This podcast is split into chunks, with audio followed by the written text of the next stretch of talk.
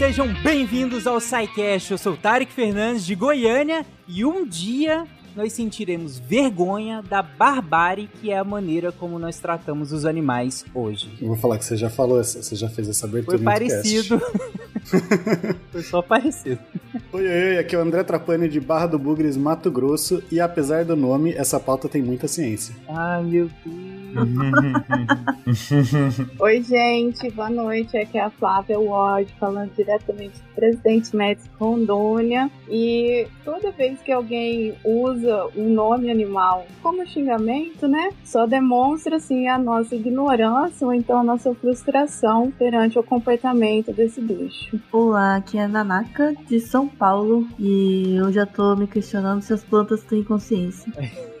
Wala Wala, que é o Pena de São Paulo. E para essa frase de abertura, eu não sei o que dizer, só sei sentir. Agora, nesse episódio faz sentido. Você está ouvindo o Psycast, porque a ciência tem que ser divertida.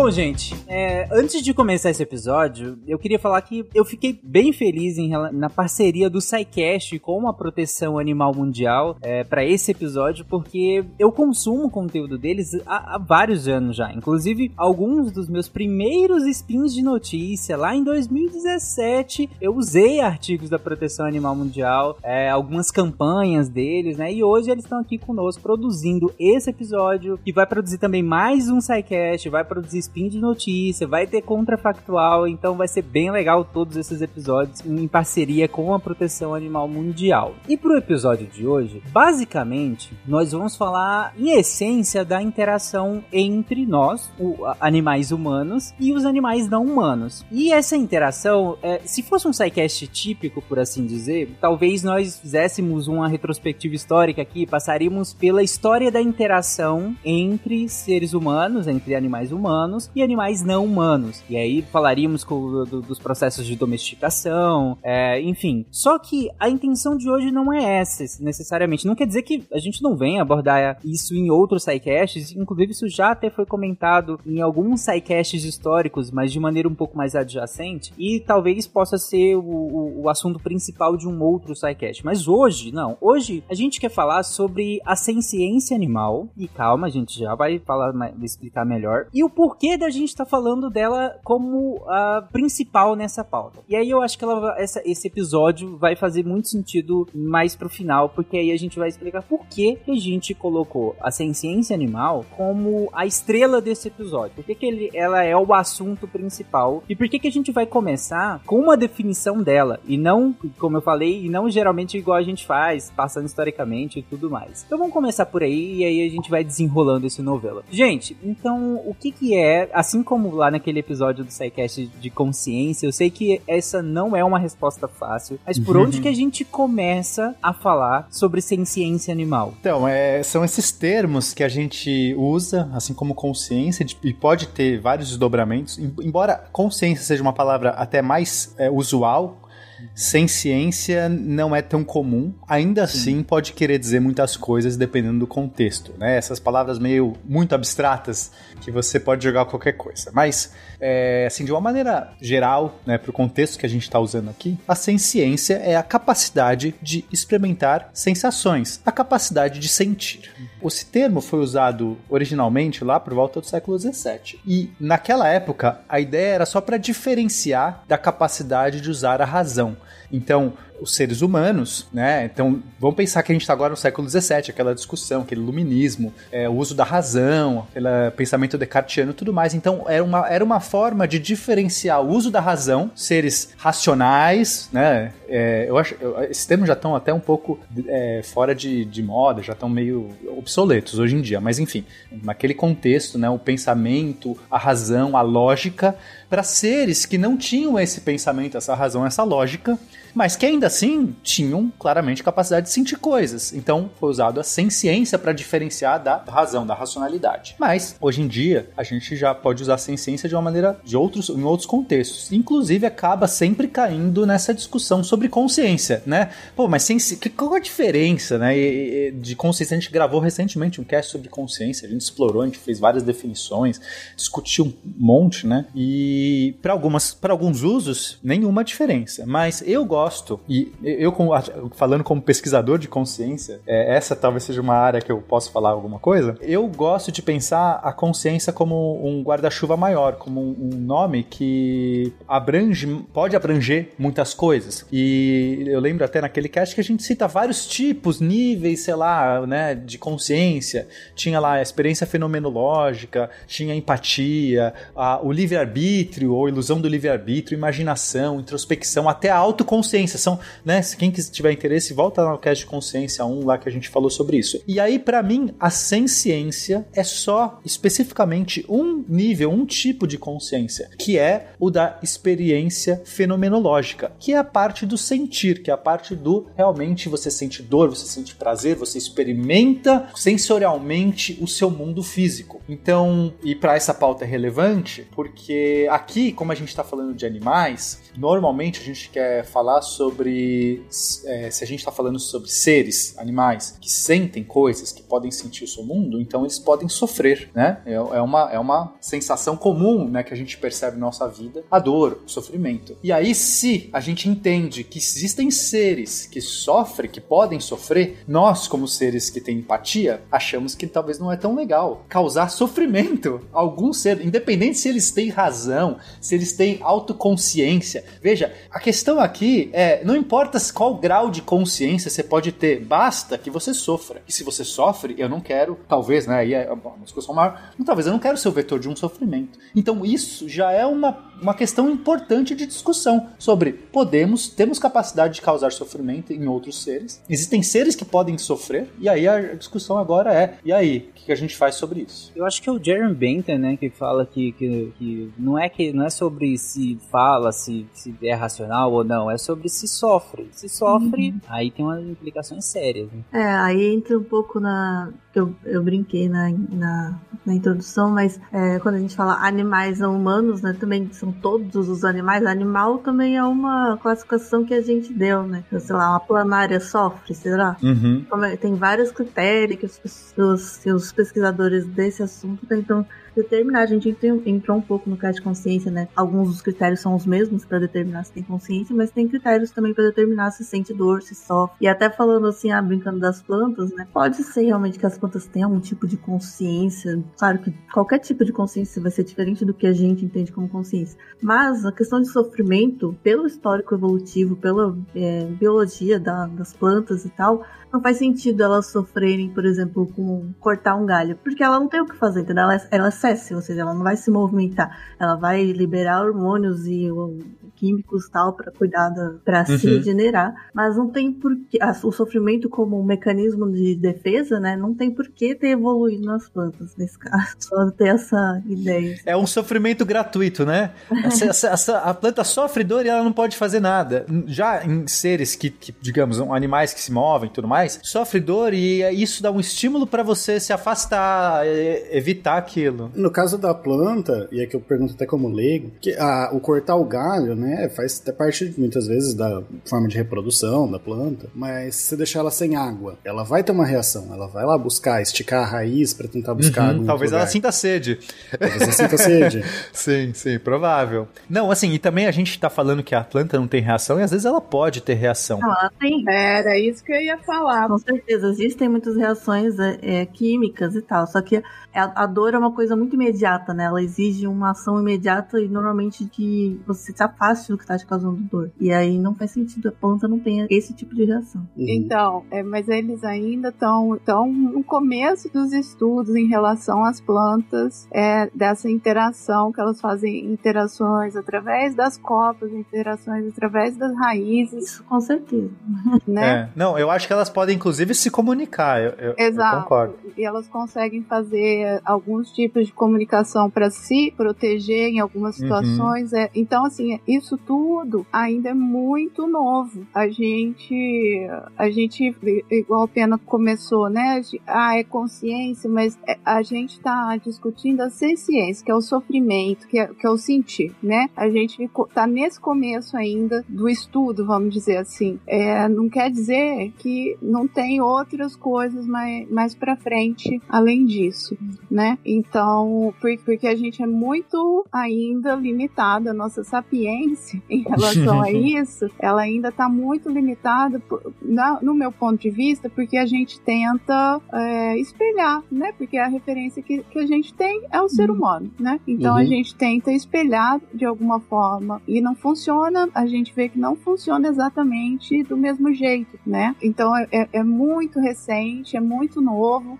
essa toda essa ciência. Então assim, como foi dito no início, né? A gente já sabe que esses animais sofrem, né? Eles têm o sofrimento. Num dos spins que, que a gente fez e tudo mais, acho que tinha igual ah, o inseto. O inseto ele tem os, os órgãos sensitivos dele. Ele co- consegue se localizar no espaço, se- é, sentir ah, ameaçado ou não através desses órgãos do sentido, né? Que não são avançados igual de uma vaca, né? Mas, mas tem ali também. É mais rudimentar, são, são excepcionais, inclusive, assim, é uma tecnologia que a gente vê e fica besta, mas mas tem e a gente não entende direito ainda até onde que vai aquela situação. Ah, se eu arrancar a perninha da formiga, vai doer? Não Sim. sei. É, é maldade fazer um negócio desse, né? Mas É. É que entra também o nosso viés, né? Que Isso é Exato. muito louco. A gente, é, nós somos mamíferos, né? E Sim. é mais fácil para nós, seres humanos, conseguirmos ver a felicidade ou a tristeza ou o sofrimento de um, de um cachorro, de um gato, de uma vaca. É mais fácil, porque então, a gente está mais próximo, né? Assim, as coisas funcionam. Mas é, não quer dizer que a formiga, não quer dizer que o polvo, não quer dizer que o, sei lá, o, a- o molusco lá, o, o, o réptil, sei lá, outro bicho que é. pra- às vezes você olha assim, nossa, o peixe, nossa, o peixe com aquela cara de besta lá paradão, acho que não deve sentir dor, porque não grita, não faz nada, né? Mas e sente. o cachorro grita. Então, mas é isso, é mais. A gente tem um viés, né? E a gente tem que tomar cuidado com isso, porque a- é muito fácil a gente acabar olhando pro peixe, né? Eu lembro, é, o pessoal fala assim: ah, o peixinho dourado, memória de peixe dourado. Já viram esse negócio? Uhum. Isso, isso é só uma maneira das pessoas. Isso não. é, existem estudos científicos que mostram que o peixe dourado tem memória de longo prazo, ele consegue Sim. memorizar um labirinto. Os peixes passam no teste do espelho, gente. Exato. Só que você percebe que é muito foi, né, assim, muito interessante pro ser humano criar essa falácia de que o peixinho dourado não tem memória de 5 segundos, porque eu posso então colocar um peixe no meu aquário e ele vai dar uma volta, ele leva 5 segundos e depois que ele dá uma volta completa, ele acha que tá de novo num lugar novo. E assim ele não vai sofrer de estar enclausurado, porque imagina um, um peixe que pode nadar num oceano inteiro, eu Uhum. coloco num aquarinho de, de 30 por 30 ali, e eu quero ficar no final bem com a minha consciência de falar, ah, mas ele não tá sofrendo, porque ele não grita, ele não esperneia, ele não faz nada que eu reconheço ali, e deve ter uma memória de 5 segundos. Isso é muito perigoso, né? Porque daí é isso, a gente só cria condições pra gente escravizar os bichos e, fazer- e poder abusar dos bichos e ficar bem com a gente mesmo, né? Já que a gente cria essas falácias. Uhum. Puxando aqui isso que o Pena falou agora, a Flavinha também, e, e até né, o Pena tinha comentado lá do, do século XVII, você vê que por muito tempo, aliás, até, até pouco tempo atrás, o, o mundo se pautava muito pelo ser humano, pela visão do ser humano do mundo, né? Então, a, a razão, né, o, o, o o, o- já no Renascimento, mas mais no iluminismo, a questão da razão muito forte. Então, quem que tem razão? O ser humano. Então, o ser humano é algo mais evoluído, só que naquele sentido errado de mais evoluído, né? Que o, mais evoluído é o mais adaptado ao meio, mas a gente, é exatamente desse, desse pensamento que começa a vir o mais evoluído como mais avançado. E justificando, de certa forma, a dominação do ser humano perante os outros. Mas hoje, e até a ciência é uma forma de trazer isso, né? De falar, não, peraí, por que, que o ser humano, o ser humano vai vai lá, eu sou o dono da bola, eu vou definir o critério aqui que quem, sei lá, a gente vai fazer aqui um, um concurso de, de inteligência e eu falo que quem souber mais de direito é mais inteligente, sendo que eu sei porque eu sei que eu estudei direito e vocês não. Então, é, é, é mais ou menos isso que a gente fez. A gente pegou e falou, não, quem tem a razão manda, a gente pauta toda a nossa relação com os animais e com a natureza de uma forma colocando o ser humano no ápice da, da, da, da, da biosfera,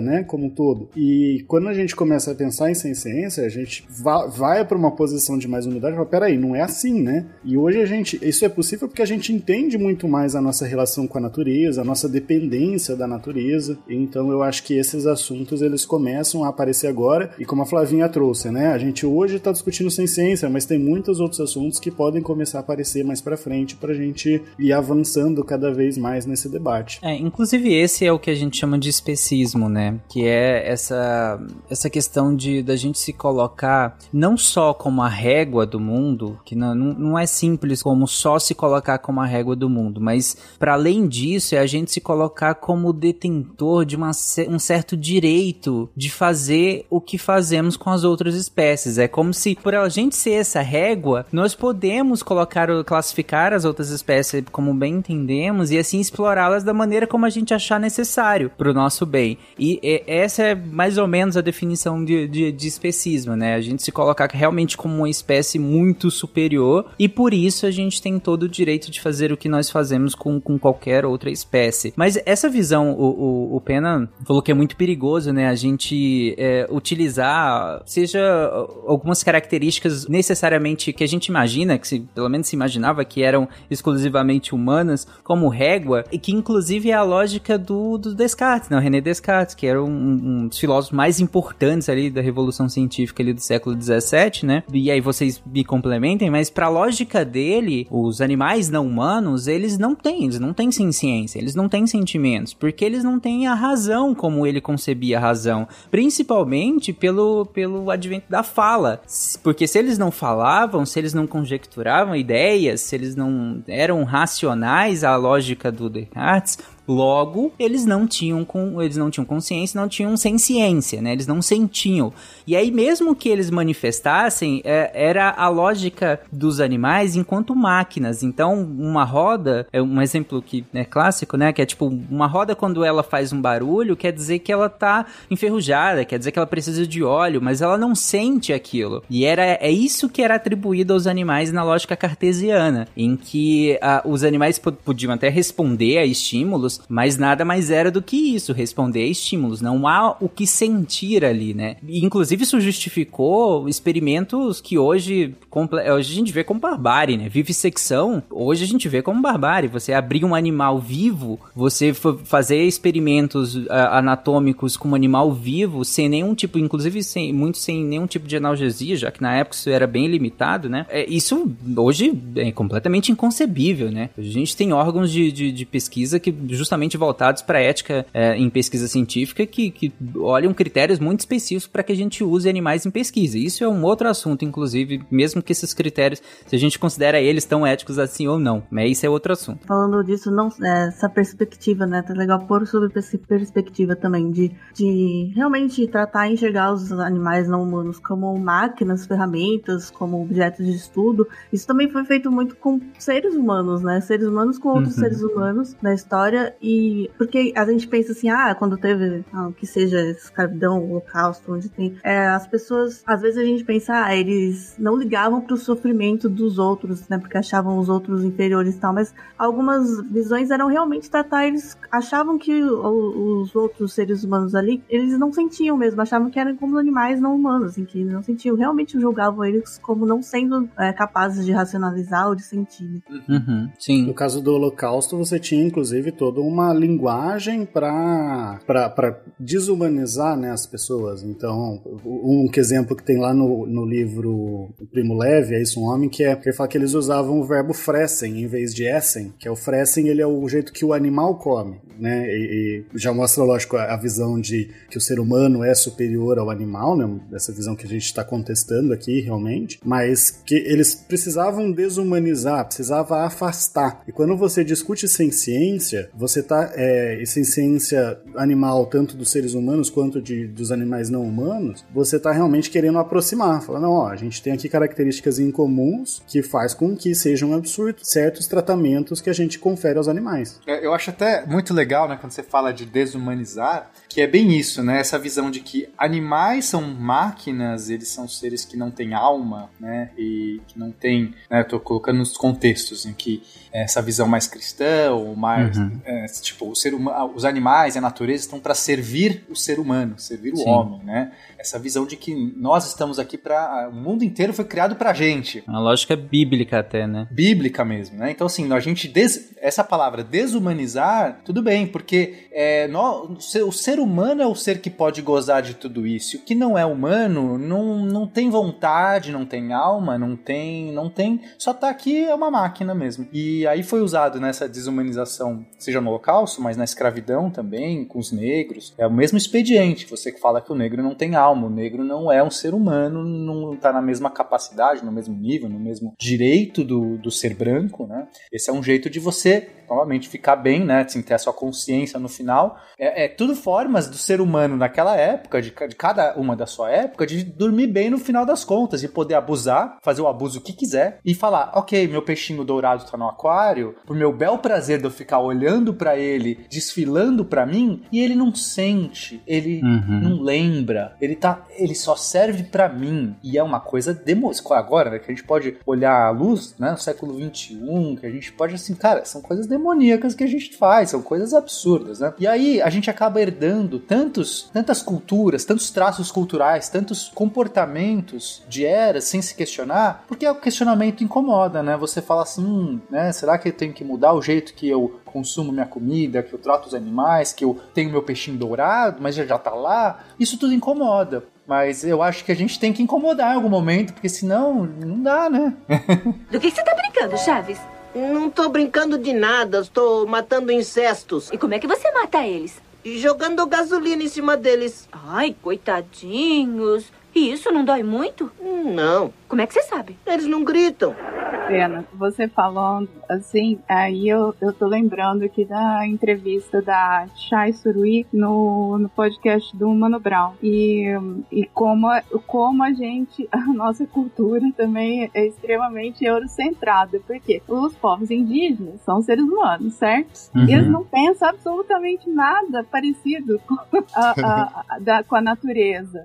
Esse relacionamento que a gente tem com a natureza, eles não pensam isso, eles não é outra, outra forma de, de interação, né? Uhum, Totalmente sim. diferente. E aí, quando colonizaram aqui o Brasil, ah, os índios não têm alma, né? Que tá lá. Uhum. Então, então vai nessa, nesse eurocentrismo, assim, também, que vai prejudicando o, o, o desenvolver, o desenrolar, né? Tinha tanta gente aqui que já levava em consideração a natureza, a interação e tudo mais, e a gente acabou andando para trás. É, o respeito, o respeito a, a, aos animais e à natureza. É. Essa é uma herança muito nefasta, né? Eu acho que a gente acaba é, que uhum. predominou, né? Que é eurocêntrica totalmente, né? Com certeza é, é, bem diferente do jeito que os povos nativos tratavam, lidavam com a natureza e com os, os seres em geral. Mas é isso, né? Acho que a gente é, pode hoje refletir, e acho que é um dever nosso, né? Assim, é, acho que esse cast tá, tem um pouco disso, né? De trazer não só a história disso, de, de uhum. discutir isso, mas assim, poder fazer a gente né, levantar questionamentos, reflexões aí para a nossa sociedade. Otário, você você estava comentando Descartes, né? Uhum. Então, que é ele falando da vocalização, da capacidade de comunicação. E uma Sim. coisa que eu acho muito interessante é é a, como a gente é feito de besta. Porque assim, a gente, ser humano, gato, eles não costumam, assim, no dia a dia, na rotina, eles não costumam se vocalizar. Eles não uhum. saem miando, miau, miau, miau, miau, miau, miau, miau, você também. Né? Com os outros gatos, eles fazem, uh, eles se lambem, eles se enroscam, eles fazem para um pro outro. Quando entra no cio tem aquela miação e tudo mais, mas normalmente na rotina diária ele não tem essa miação. Sim. Agora, as criaturas perceberam que com o ser humano eles têm que hablar. Eles hablam muito. Eles vão lá e cutucam, reclamam, falam, e a gente responde, Sim. eles falam mais. Então, assim, a capacidade desses animais domésticos, assim, se adaptar a gente é, é, é extrema comparada a nossa adaptar a eles, entendeu? Uhum. Eu, eu acho, assim, é, é muito interessante você poder observar tudo isso, assim, como é que eles vão se desenvolvendo, né? E, e aqui em casa, assim, tem 10 gatos aqui em casa. Eles não ficam minha ação pra cima e pra baixo um com o outro. Mas comigo, só falta me bater na cara. então, então é, é, é muito interessante viver isso tudo. Sim. É, inclusive, o Voltaire, o Voltaire é bem puto com, com, com o Des- Descartes nesse sentido, né? E ele, em numa das cartas dele em resposta a isso, ele até fala que quem geralmente é, defende o que o Descartes defende é, nunca conviveu com o animal. Nunca conviveu com o animal de perto, nunca teve um animal dentro de casa, ou, ou conviveu por, por um tempo com um, porque se convivesse um pouco, veria que o, o fato dele não con- construir uma frase como nós construímos não quer dizer nada sobre os animais sentirem ou saberem se comunicar e pedir quase tudo que, que eles conseguem pedir, simplesmente com, com outros tipos de técnica. Que é o que a Exato. gente estudou, né, depois. A, a- essa lógica do, do animal enquanto máquina, ela vai perpetuar por muito tempo ainda depois do, do, do Descartes.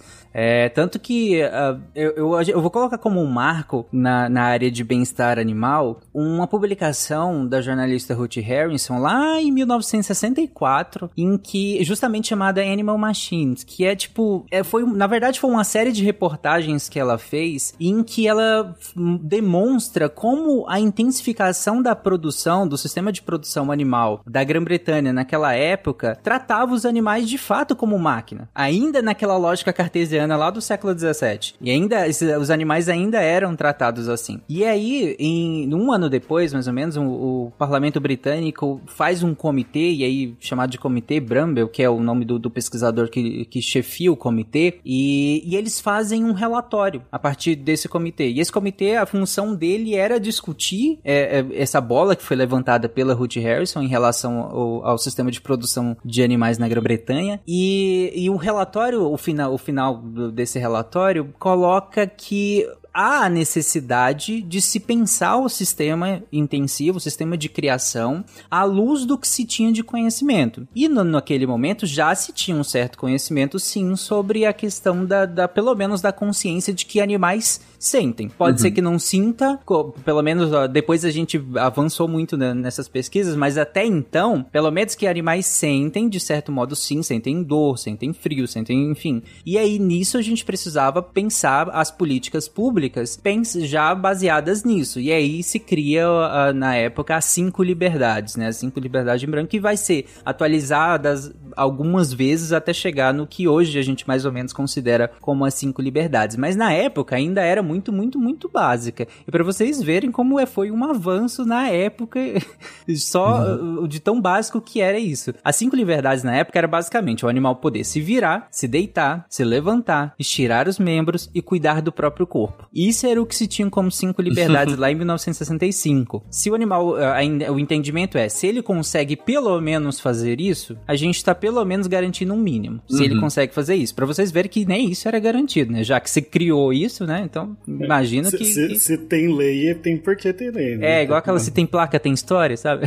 Aham. É. É tipo Não, é, é muito, é muito curioso que ó, a gente tá falando da década de 60, de 1960, né? Como é recente, se a gente for Sim. pensar na história humana, É ontem. que deram algumas, assim, é, não, e assim, a palavra-chave é o bem-estar animal. Então, é o que a gente vai ver sempre, assim, se atualizando, o que, que é, se entende por o bem-estar animal. E aí, né, o Tarek citou essas cinco coisas, né, que são muito limitadas, virar-se, deitar-se, levantar-se, tipo, gente...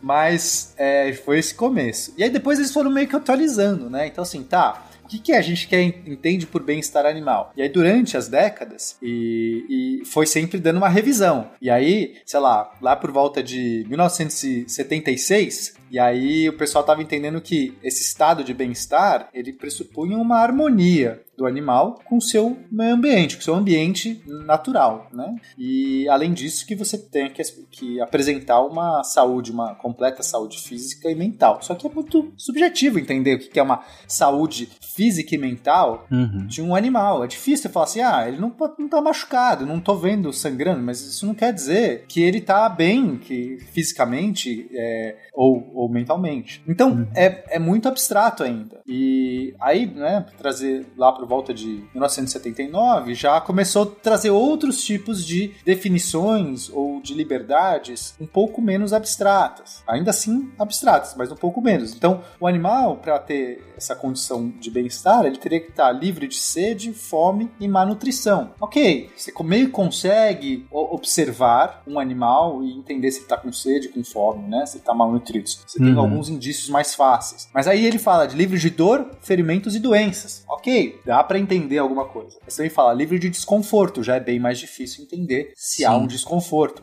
Livre de medo, estresse excessivo. Tudo bem, no geral você consegue entender. Uma pessoa que entende o animal, conhece o animal no, no estado natural dele, vai conseguir entender se ele está com medo ou com estresse excessivo. E livre para expressar seus comporta- comportamentos naturais. E aqui entra a palavra-chave, comportamentos naturais, que é o que vai, no final das contas, né? Assim, é muito, como é muito difícil entender o que passa numa cabeça do animal, o que é a sensação do bem-estar e tudo mais. Então o pessoal começou a entender que vamos usar o comportamento. O comportamento tem que ser a chave para que a gente avalie se o animal tá bem ou tá mal. Sim. Já que ele não pode falar expressamente, eu tô bem, eu tô mal, eu tô mais ou menos. E é interessante, Pena, porque você citou aí as cinco liberdades que foram atualizadas, né, pe- pelo Barry Higgins lá em 76. E o interessante dessa, dessas liberdades é que você citou, é livre de sede, fome, livre de dor, livre de desconforto, livre de livre, livre, livre, livre. Então, é coisas para que o animal não passe, não não tenha contato com essas coisas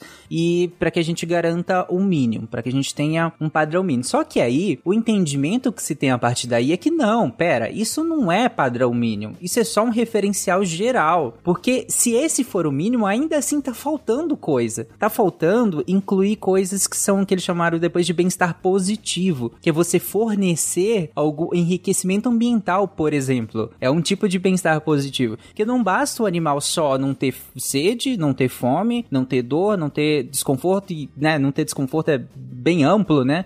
É, não ter medo e poder expressar, livre para expressar os comportamentos naturais. Mas ainda assim, você precisa que esse animal de fato expresse esse- esses comportamentos. Você precisa que ele de fato tenha a liberdade para ele expressar e que ele de fato expresse esses comportamentos. E você precisa entender quais são, e- e- quais são esses comportamentos. É aí que entra, como você colocou, Pena, é aí que entra a etologia. Justamente porque, tá, então ele precisa manifestar isso tudo para que a gente entenda que ele está num bom patamar de bem-estar. Mas o, o que que é natural? Aí entra os estudos de etologia, né? Aí entram, se volta todos os estudos de etologia para entender como que é o comportamento natural desses animais, lá, entre aspas, na natureza, porque alguns deles já são domesticados há, há- há muito tempo, né? Então, mas o que que a gente pode entender por comportamento natural? E outra coisa, quais são os parâmetros que a gente pode olhar para o animal ou, ou olhar me- que seja mais atento, que seja um olhar técnico ou não,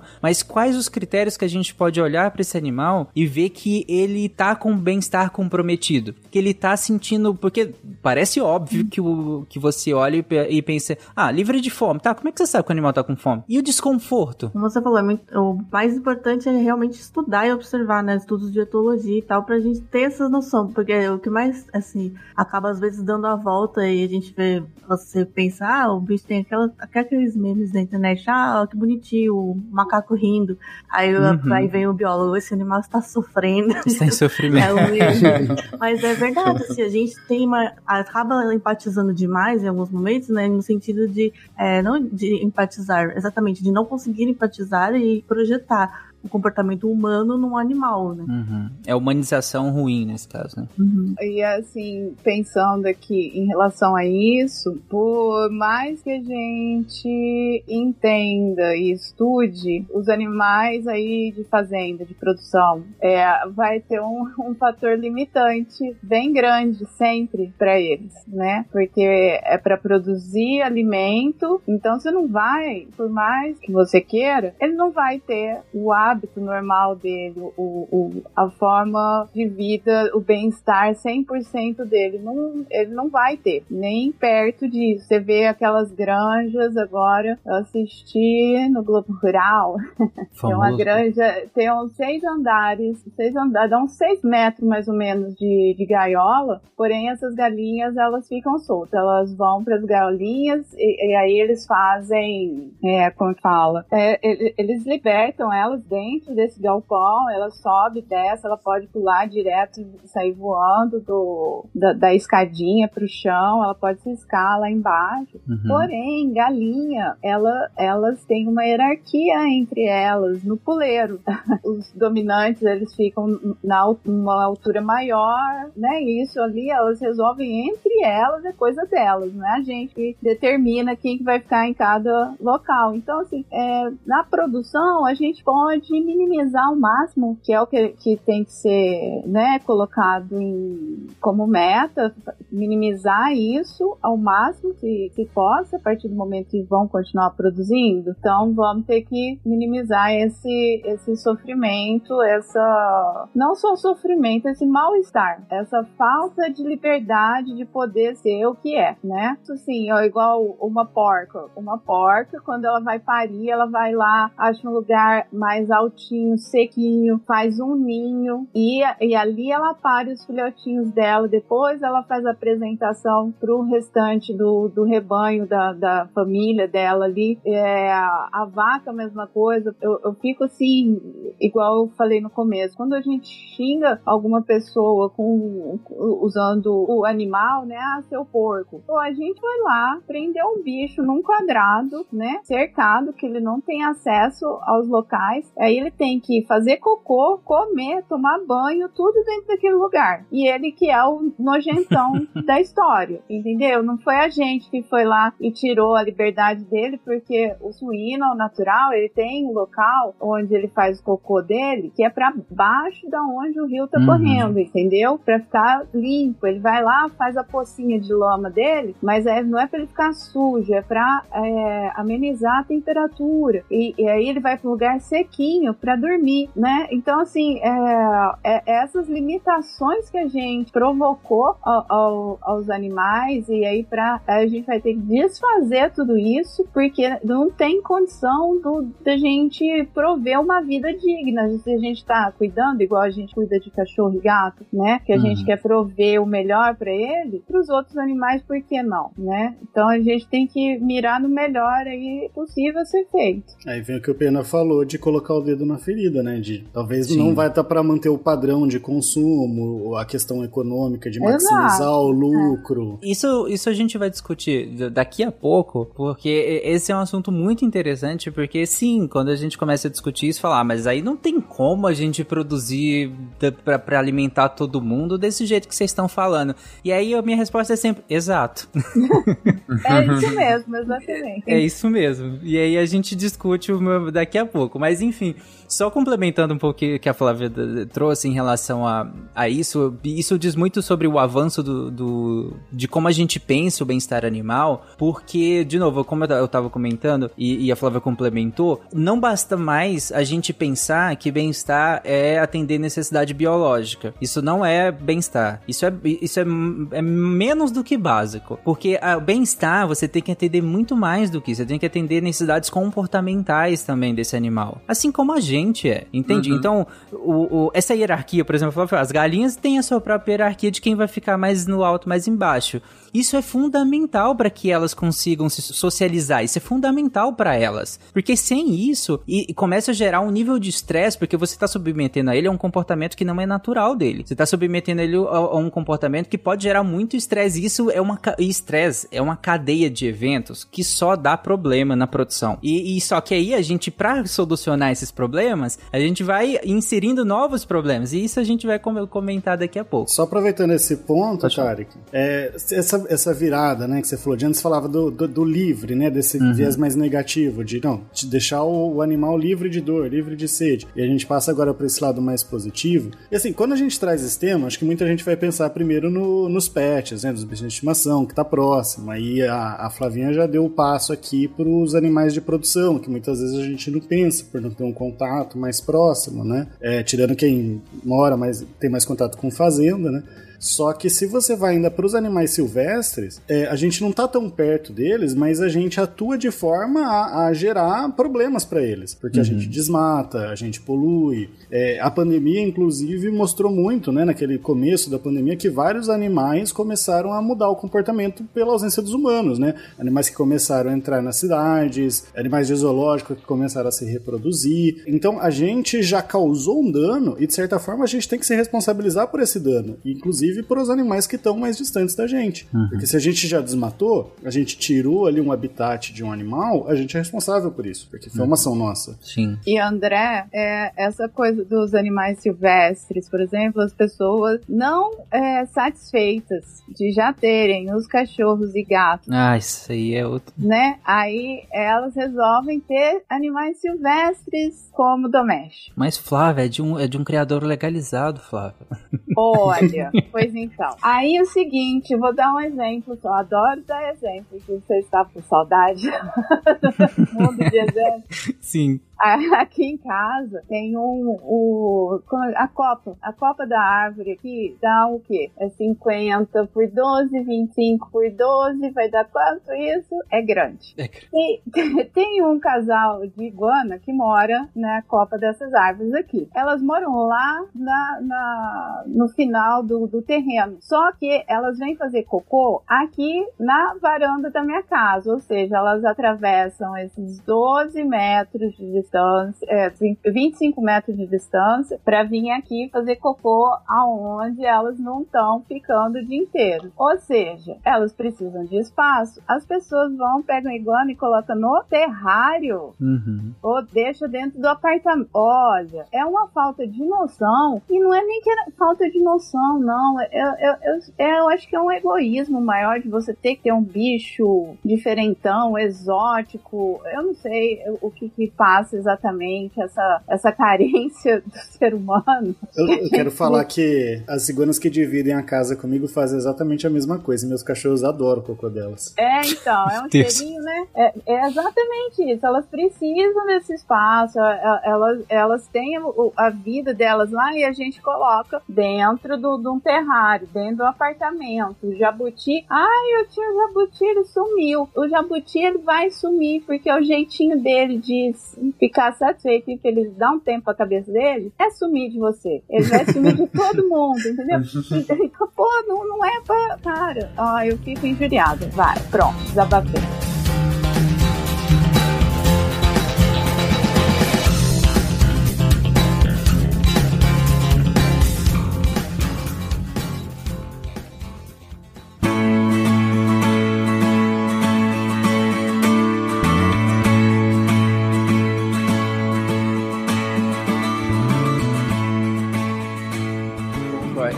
Gente vai falar um pouco mais ainda de animais silvestres, mas é, uh, eu queria voltar só, só num ponto em que é, eu tava comentando em relação ao avanço das pesquisas, e aí, à medida que a gente foi avançando, principalmente na, nas pesquisas em que a gente via que os animais conseguiam experienciar experiências subjetivas mesmo, ter estados mentais diferentes, e aí, em resposta muito a essas novas pesquisas, a, ao que se tinha na época, vem a declaração de Cambridge sobre a, a, consciência, né? E ela liderada pelo, pelo Philip Lowe, né? Um neurocientista. E ela foi publicada lá em 2012. E ela basicamente fala, e aí eu que queria puxar isso para vo vocês, que, que essa declaração ela fala que as evidências científicas que a gente tem demonstram que os animais não humanos, e aí em especial, claro, mamíferos, aves, é, outros animais, os polvos também, que a gente já citou aqui, esses animais, eles têm todo o substrato neuroanatômico, eles têm todo o substrato neuroquímico, eles têm todo o substrato neurofisiológico para manifestar estado neurológico de consciência. Então é como se ele tivesse tudo para sentir, e sentir aqui, quando eu falo dor, por exemplo, eu não tô falando só de, de dor como um, um arco reflexo, de dor como um reflexo, eu tô falando de dor, experiência subjetiva. Eu tô falando de dor é, é, ao ponto de, de ter dor crônica, por exemplo. Eu tô falando de dor a ponto de ter um, um aprendizado tão grande com, com, com aquela experiência experiência de dor,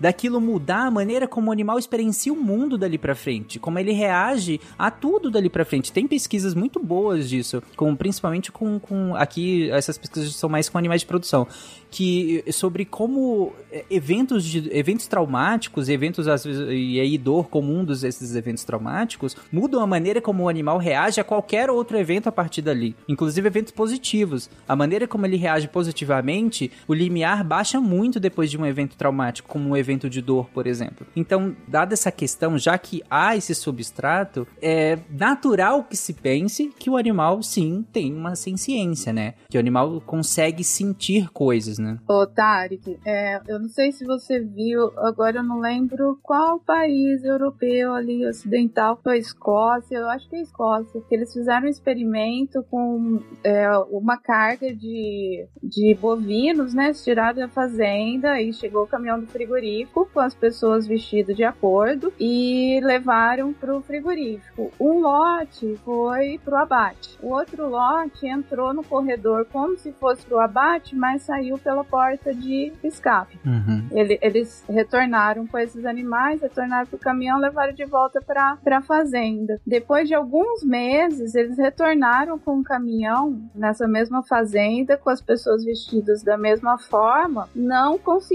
mais fechar esse rebanho. Uhum. Que passou por essa experiência de. Porque é, a, a, experiência de você ir num frigorífico é, é aterrorizante. Sim. Pra mim, assim. É, eu também acho. Eles acharam o animal, tipo, mais de dois quilômetros corrido. Saiu correndo e não parou, entendeu? Até se sentir seguro o suficiente. Então, essa questão do trauma é comprovado, é, é bem. Uhum. Essa dor, essa angústia, essa ansiedade, né? É, foi feito estudo comprovado por A mais B a, a reação dos, dos animais em relação a isso. Uhum. Então, falando assim, desses, nesse sentido da, da ciência de como a gente sabe que os animais, quais animais, né, ou com os animais que a gente convive, tal, que eles sentem dor, né, quais sentem dor, eles sofrem e tal. Aí tem várias pesquisas de etologia, né, psicologia e biologia que tentam identificar alguns, uh, alguns critérios, né, igual parecido com o que a gente falou no caixa de consciência, né, são alguns deles são os mesmos, né, para identificar se aquele ser tem capacidades de sentir, experimentar e também de sentir dor.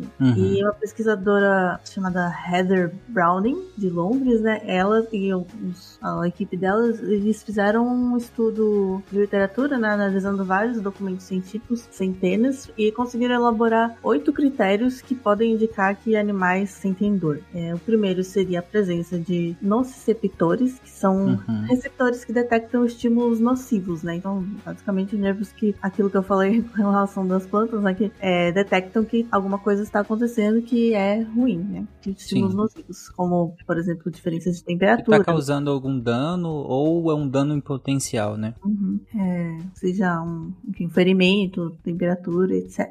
É, outro é presença de partes do cérebro que não só sentem, mas né, sentem no sentido de ser um sensor, né? Mas de integrar essas informações uhum. sensoriais, né? Isso é muito importante para você conseguir saber onde está a dor e agir, né? E isso até é ligado um pouco com a consciência no sentido de aqui eu não tô falando de consciência consciência da autoconsciência, né? De ah, se questionar, saber que eu sou. Mas a consciência de se colocar no, no mundo, né? Assim, saber é, o que está acontecendo à sua volta, né? E a partir disso tomar decisões. Uhum. Então, o segundo seria essas presenças de partes do cérebro que integram informações sensoriais. Outra, conexões entre os nociceptores e essas regiões integradas, né? Meio seguindo. E outro, reações que sejam afetadas por anestésicos ou analgésicos, né? Então, se o animal sente dor e a gente, claro, né? Analgésicos e anestésicos depende do organismo, são diferentes, né? Mas que uhum. existe algum mecanismo que a gente consegue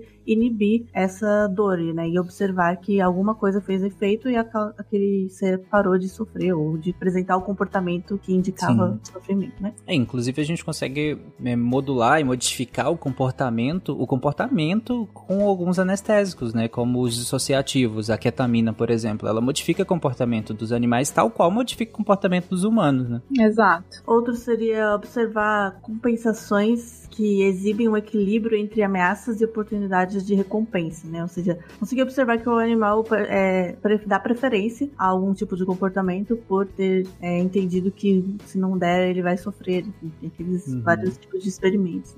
Outro que é o básico ter... do Skinner, né? Lá. Isso. Outro seria ter comportamentos flexíveis de autoproteção em resposta a lesões e ameaças. Então é mais um indício de que é, aquele ser entende aquilo como dor, né? Como lesão e tem um e tenta se proteger de alguma forma, né? Inclusive tendo noção do que fazer. Assim, tipo, não, não é uma reação, como se diz. Um reflexo apenas. Isso, não é um reflexo. Ah, vocês né? viram aquele experimento do peixinho beta? Qual? Não. É, é, eles colocaram dois betas machos, né? Eles são super territorialistas, colocaram um local pequenininho, num aquário pequenininho, e colocaram um num outro aquário observando a treta formada. E aí ele viu o rolo que deu, quem ganhou e quem perdeu perdeu. Quando colocaram ele no aquário com quem ganhou, ele ficou tipo assim: olha, tô aqui só de passagem, tô querendo. Você acredita? Olha que perfeição. E quando colocaram no que. com o que perdeu, aí ele foi meio peitudinho. Safado. E, então, assim, a, a, criatura, assim, só na base da observação ali, ele já. Eu tô falando de peixe, minha gente, peixinho, tá? uhum. tá? Igual o Pena tava falando no começo lá do, do bichinho rodando, rodando ali, porque a gente delimitou e para o nosso bem-estar, a gente achou que ele era meio tapadinho, mas ele não é. Ele tem observa, ele observa, ele interage e, e é bem interessante tudo isso. Então, assim, quanto mais a gente vai estudando a gente vai falar, ó, oh, faz isso também. Ixi, nossa, não sei. E vai, vai aumentando a gama de, de coisas, né? Igual a Nanaka tá, tá uhum. colocando aí. Mais um, é, um critério é o mesmo que a gente tinha falado de consciência, né? Que é a, a demonstração do aprendizado associativo, né? Então, além de só um reflexo ou um hábito, realmente se demonstrar que aquele estímulo foi suficiente para ele aprender. E, é, finalmente, outro critério que eles colocam é, é demonstração de que o animal valoriza o anestésico ou analgésico quando lesionado, né? Então, às vezes, só mesmo o comportamento de lamber ou é, a região lesionada, né, me mostra que ele tá tentando é, fazer alguma coisa, né, anestesiar a dor, né, alguma coisa desse, nesse sentido. É, isso, isso inclusive seres humanos fazem, né? A, a gente, é até quase que naturalmente, quando a gente bate alguma coisa, ou enfim, a gente lesiona alguma coisa, a gente tem aquele reflexo de apertar a região, porque de fato dá uma melhorada, dá uma analgesiada mesmo. Você apertar a região onde você bateu, onde tá causando dor. E os animais também fazem isso. Você tá sangrando, dá até aquela, aquela lambidinha, né? Aquela chupadinha. Né? Aí é demais, né? Nunca tá. fez isso, Tarek. Nunca fez isso. Aí eu já não, não garanto tanto assim. Uhum. Enfiar a boca lá no, no, no, no, machucado na hora. Não, aquele corte ardido, assim, você nem pensa, você só coloca na boca. Uhum. ok, então, né? Tá, se vocês estão falando, deve ser. É, acho que o Tarek não passou nesse critério. É. pois é, tá vendo? Vai dizer que eu não sou também consciente?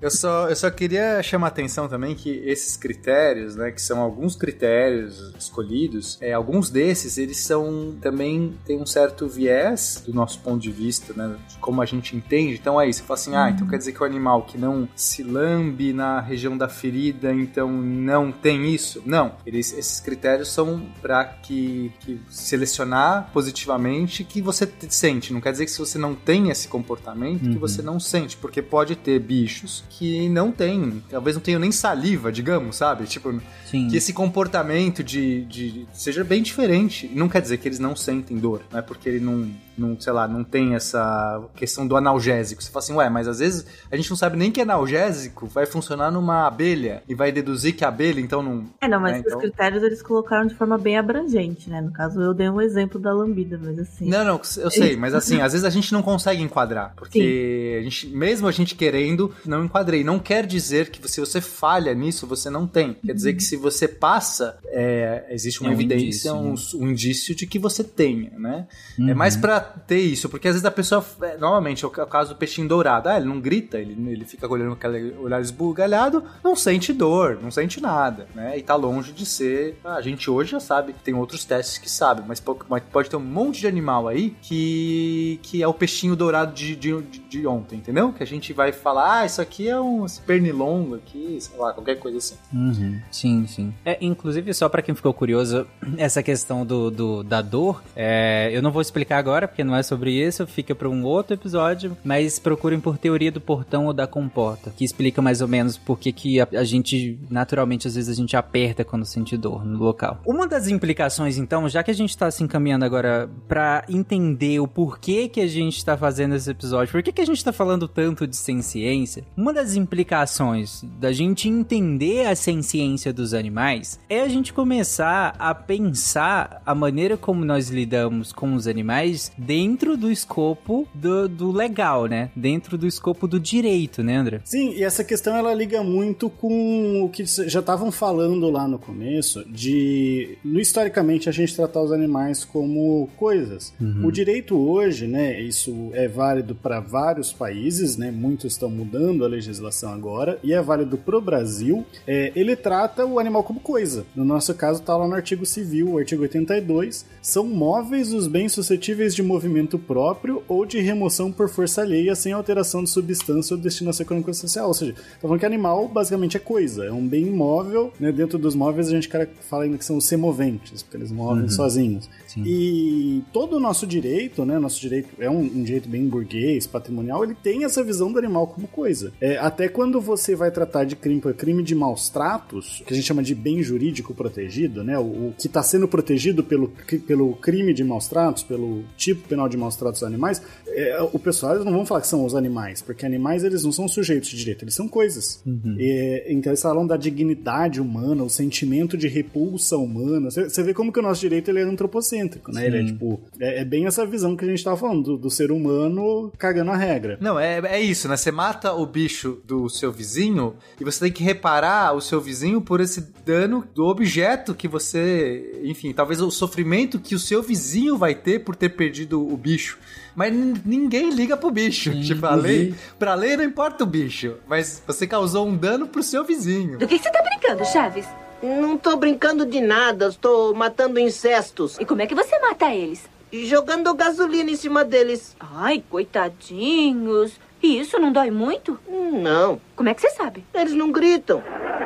E até um pouco mais do que isso, né, André? Eu acho que você me corrija, mas é até um pouco mais do que só reparar o dano do seu vizinho, mas é como se você tivesse um, causado um dano à, à humanidade, à moral humana, né? Como Sim. se matar um animal fosse tão feio que você vai ter que ser punido por isso, mas não pelo animal. Tipo né? isso, exatamente essa ideia. Até porque senão, senão você poderia é, maltratar o seu próprio animal, né? Você não pode, porque uhum. esse senso de repulsa humana estaria sendo é, lesionado. Você vê como, como que é, tipo, antropocêntrico, né? Tipo, o ser humano se colocando no centro das coisas e, e, fazendo as leis. Ah, eu me sinto mal de ver um animal sendo maltratado, então eu vou colocar um crime de maus tratos. Sim. Isso começa a mudar e eu, eu vejo como tem assim, duas formas, né? Tanto pela literatura jurídica quanto pela prática e agora algumas legislações em alguns países, mas pegando até uma perspectiva mais brasileira, começa a mudar primeiro por uma perspectiva que eu vou chamar de menos disruptiva, né? Mais antropocêntrica até mais dentro dessa lógica burguesa, que é você pensar certos direitos dos pets. E você já tem várias ações que vão falar de guarda, né, direito de guarda,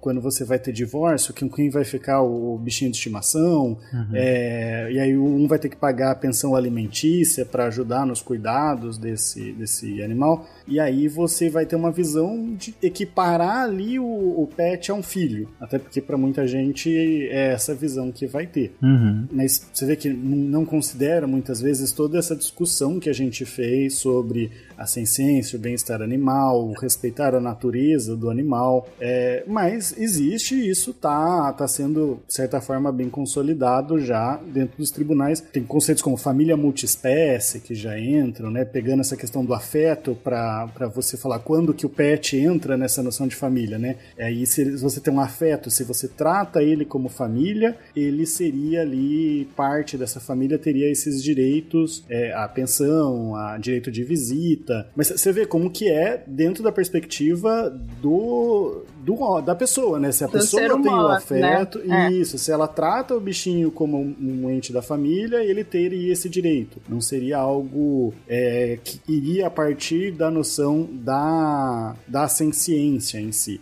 Que um cachorrinho precisaria de uma matilha, né? Que seria o natural dele. Ele precisaria fazer. Não, é assim, ah, ele precisa ser visitado. É, muitas vezes, às vezes nem precisa, né? É. Eu não sei se isso, se, se existe esse tipo de, de preocupação né, quando tem um caso jurídico assim, mas assim, se aquele animal às vezes ele fica mais estressado com a visita ou não, entendeu? Assim, é avaliado Uhum. isso ou é o que o dono falar é, ah, é, é pelo dono? Eu não sei dizer, eu imagino que não. Eu fiquei até pensando quando eu tava pesquisando, né? A pessoa mora em outra cidade, sabe? Como Uhum. será que, que acontece esses casos? Tem, às vezes o animal vai passar por uma viagem mó estressante. É, ou tipo, guarda compartilhada. Às vezes o animal fica mudando de casa, é estressante pra ele, né? Mas como Sim. os tutores têm, querem. Eu acredito que não, não tem muito essa preocupação. Pelo que eu vejo, assim, são ainda não tem nada consolidado nesse sentido, né?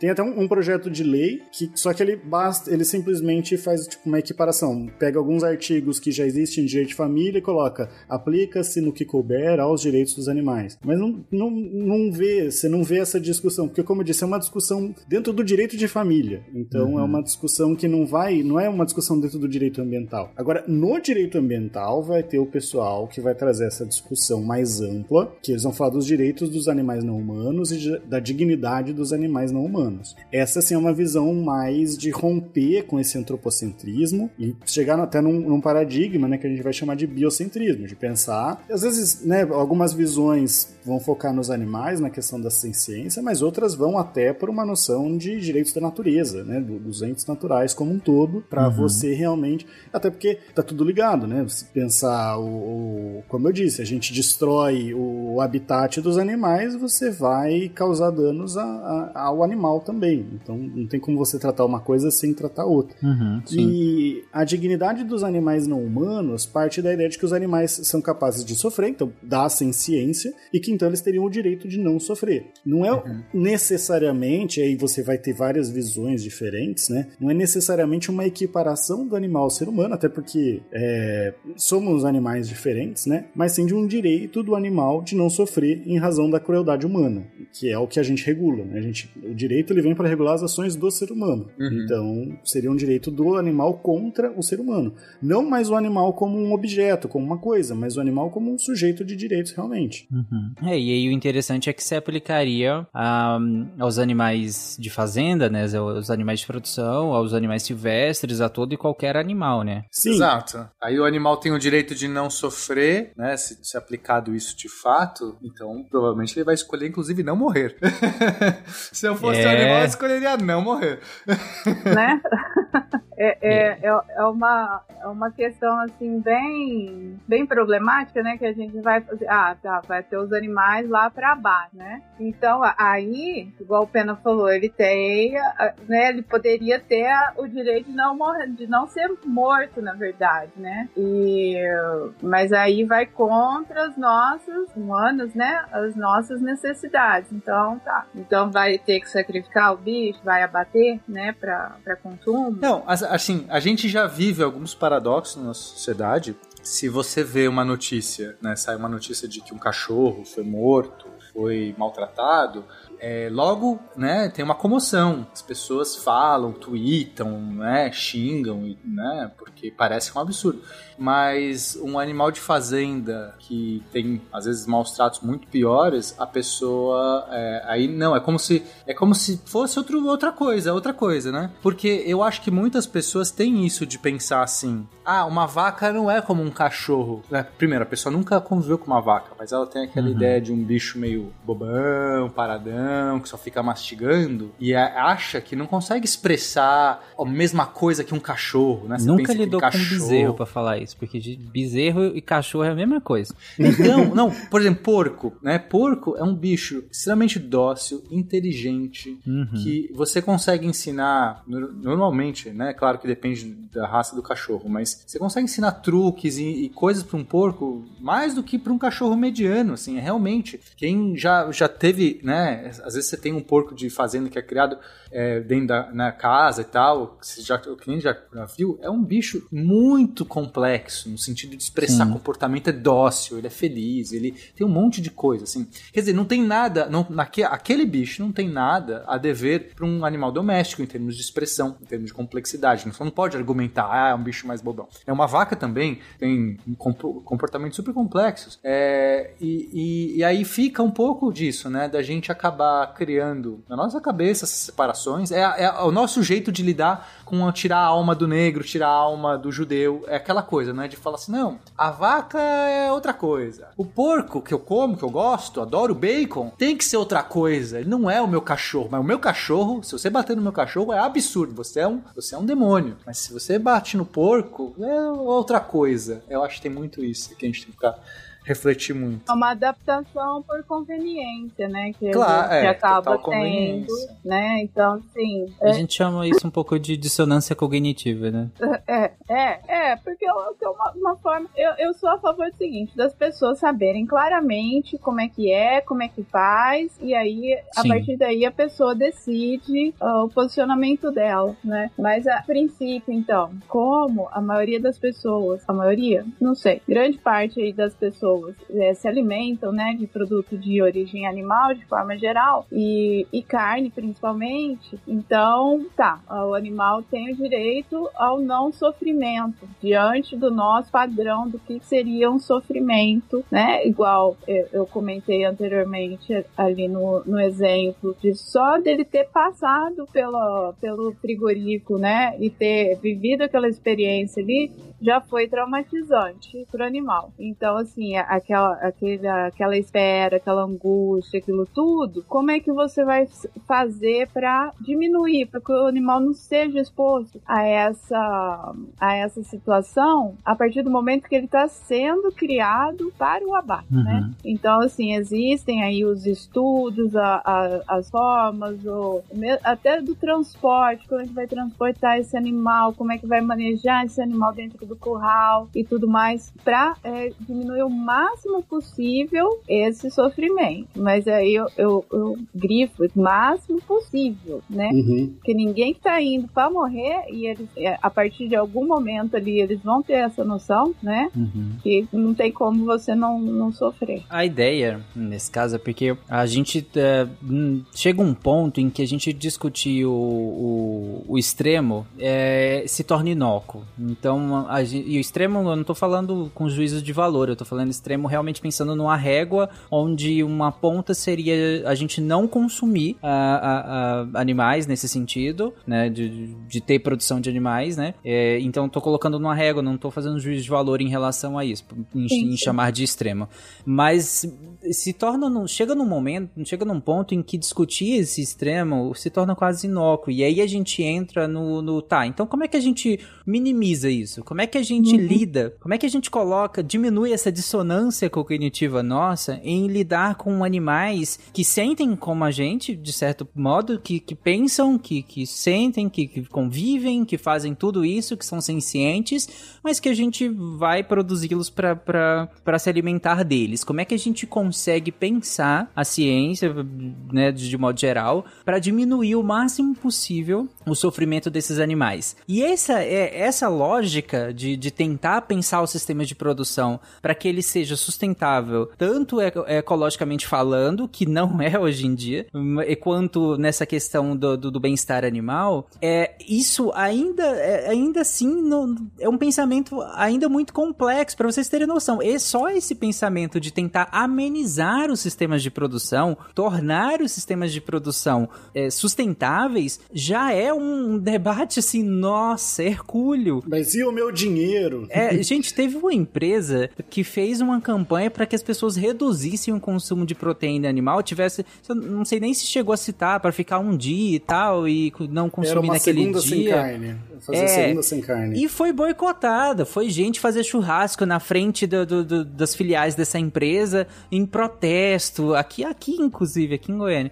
É, em protesto contra isso. Sendo que a empresa simplesmente falou: e se a gente reduzisse? Que é o que a gente vai falar mais pra frente nessa pauta. Mas eu só, eu só dei esse, esse exemplo pra falar que, mesmo esse debate, que já é um debate que necessita de certa dissonância, necessita que a gente passe por cima de certas incongruências, ainda assim esse debate não consegue chegar em todo mundo ainda. Ah, Por isso esse episódio. Por isso esse episódio da proteção animal mundial. É isso que a gente quer. Exato. Na verdade, eu, eu acho que até um tempo atrás você tinha esse debate como uma coisa um pouco mais unânime, ninguém ia defender assim, falar, não, tem que, não tem que pensar em bem-estar animal, não tem que, vamos pegar assim, década de, de 2000 ali, né? Não tem que é, diminuir o consumo de carne. Hoje você tem gente defendendo que não, é economia primeiro, você dá bem-estar vai prejudicar aqui o meu lucro, é, comer menos carne vai prejudicar o meu lucro, então essa empresa que, que pediu aí a é, para reduzir o consumo, ela tá atacando os meus interesses e eu vou militar contra, né? Então você tem isso hoje, parece que tá fortalecendo de certa forma.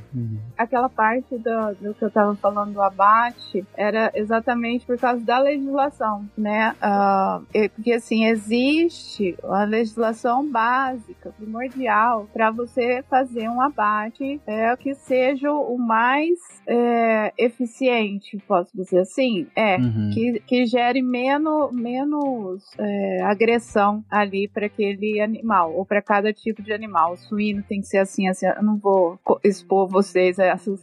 O suíno tem que ser assim, assim, assado, aves é desse jeito, peixe é desse jeito, que, e, e bovinos de outro jeito, levando em consideração as, as diretrizes que a gente tem, que a maioria ainda não está baseado nessa do bem-estar animal, mas de, em relação ao sofrimento, para ser uma coisa ma- mais eficaz e, e- mais direta ali, sem, Uhum. sem o, o- o bicho. Sofrimento desnecessário. né? Isso, obrigado. É, além do, do já sofrido, né? É, então, assim, a gente já tem uma legislação, é bem antiga, inclusive, porém, isso tudo precisa de ser fiscalizado para ver se as pessoas estão cumprindo essa legislação. Porque você imagina lá, um frigorífico abate 600 cabeças por dia. Você tem que fazer aquela abate, 600 animais, e, e aí tem que o, o instrumental que você vai usar tem que estar daquele jeito por 600 animais, certo? Então, se não tiver alguém lá para fiscalizar, para vistoriar se o negócio está sendo feito de acordo, e é uma linha de produção, igual essas de carro que a gente vê assim que vai passando e papapá, papá. Uhum. Então, é, se não tiver alguém ali para fiscalizar e olhar ali e falar, opa,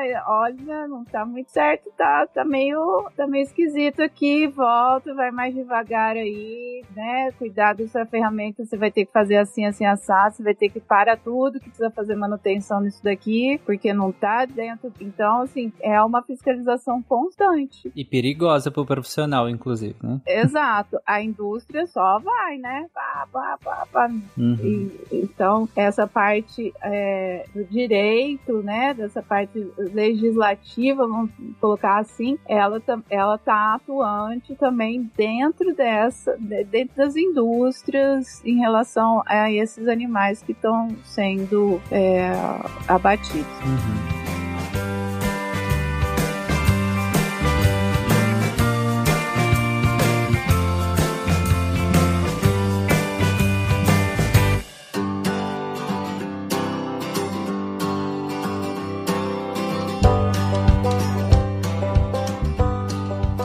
Gente, para finalizar o episódio, eu queria amarrar um tópico que eu comecei quando nós fomos falar dessa questão jurídica, é, que é o porquê que nós estamos falando de ciência animal. Por que, é importante que a gente entenda uh, que, que a ciência animal? E aí, pra, pra gente finalizar o episódio, eu queria dividir esse o porquê, esse porquê que a gente tá falando disso aqui hoje, nos animais de produção, que são animais de fazenda, né? E aí a gente, até agora a gente nem falou o que, que é isso, né? Então, que, pra quem não, não faz ideia do que, que é isso, pra quem acha que o bife aparece no supermercado, é, gente, quando a gente fala animais de fazenda, animais de produção, a gente quer falar ovino, caprino, suíno, é, esses, esses os, os, mais gerais, né? Animais de produção que a gente quer falar. É, eu esqueci de algum. Ah, as aves também, né? Galinha, bovino. Sim, é, são esses os mais gerais que a gente são os mais comuns, né? Que a gente Pô, mas tem... ovino não é o que põe ovo, Tari?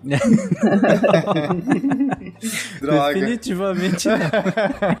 é, e aí, em seguida, a gente comenta também de, dos animais silvestres, que inclusive alguns deles se impõem ovos, mas aqui não. E em relação aos animais de fazenda, tem um, tem um dado que eu acho interessante que fala que 70% e aí, eh, dos 80 bilhões de animais terrestres hoje que eles são, que são criados né, no mundo todo pra, em sistemas intensivos estão com baixo níveis de bem-estar animal. 70% desse, a estimativa. Então é por isso que a gente está falando sem ciência. É por isso que, que eu falei lá atrás que talvez é, a gente precise passar por cima de algumas incongruências e de algumas dissonâncias, porque o básico não está sendo feito. Quando 70% desses 80 bilhões de animais têm níveis baixos de bem-estar animal, tem muito que melhorar ainda. Tem muito que a gente trabalhar em cima ainda disso para que a gente chegue num outro debate, mais, é, é, entre aspas, mais superior a isso. Dá pra gente trabalhar muito ainda aqui, dá pra gente melhorar demais isso. E aí, algumas das implicações desse tanto, dessa quantidade gigante de animais com baixos níveis de bem-estar social são, por exemplo, uma delas muito falada é o uso excessivo de antibióticos.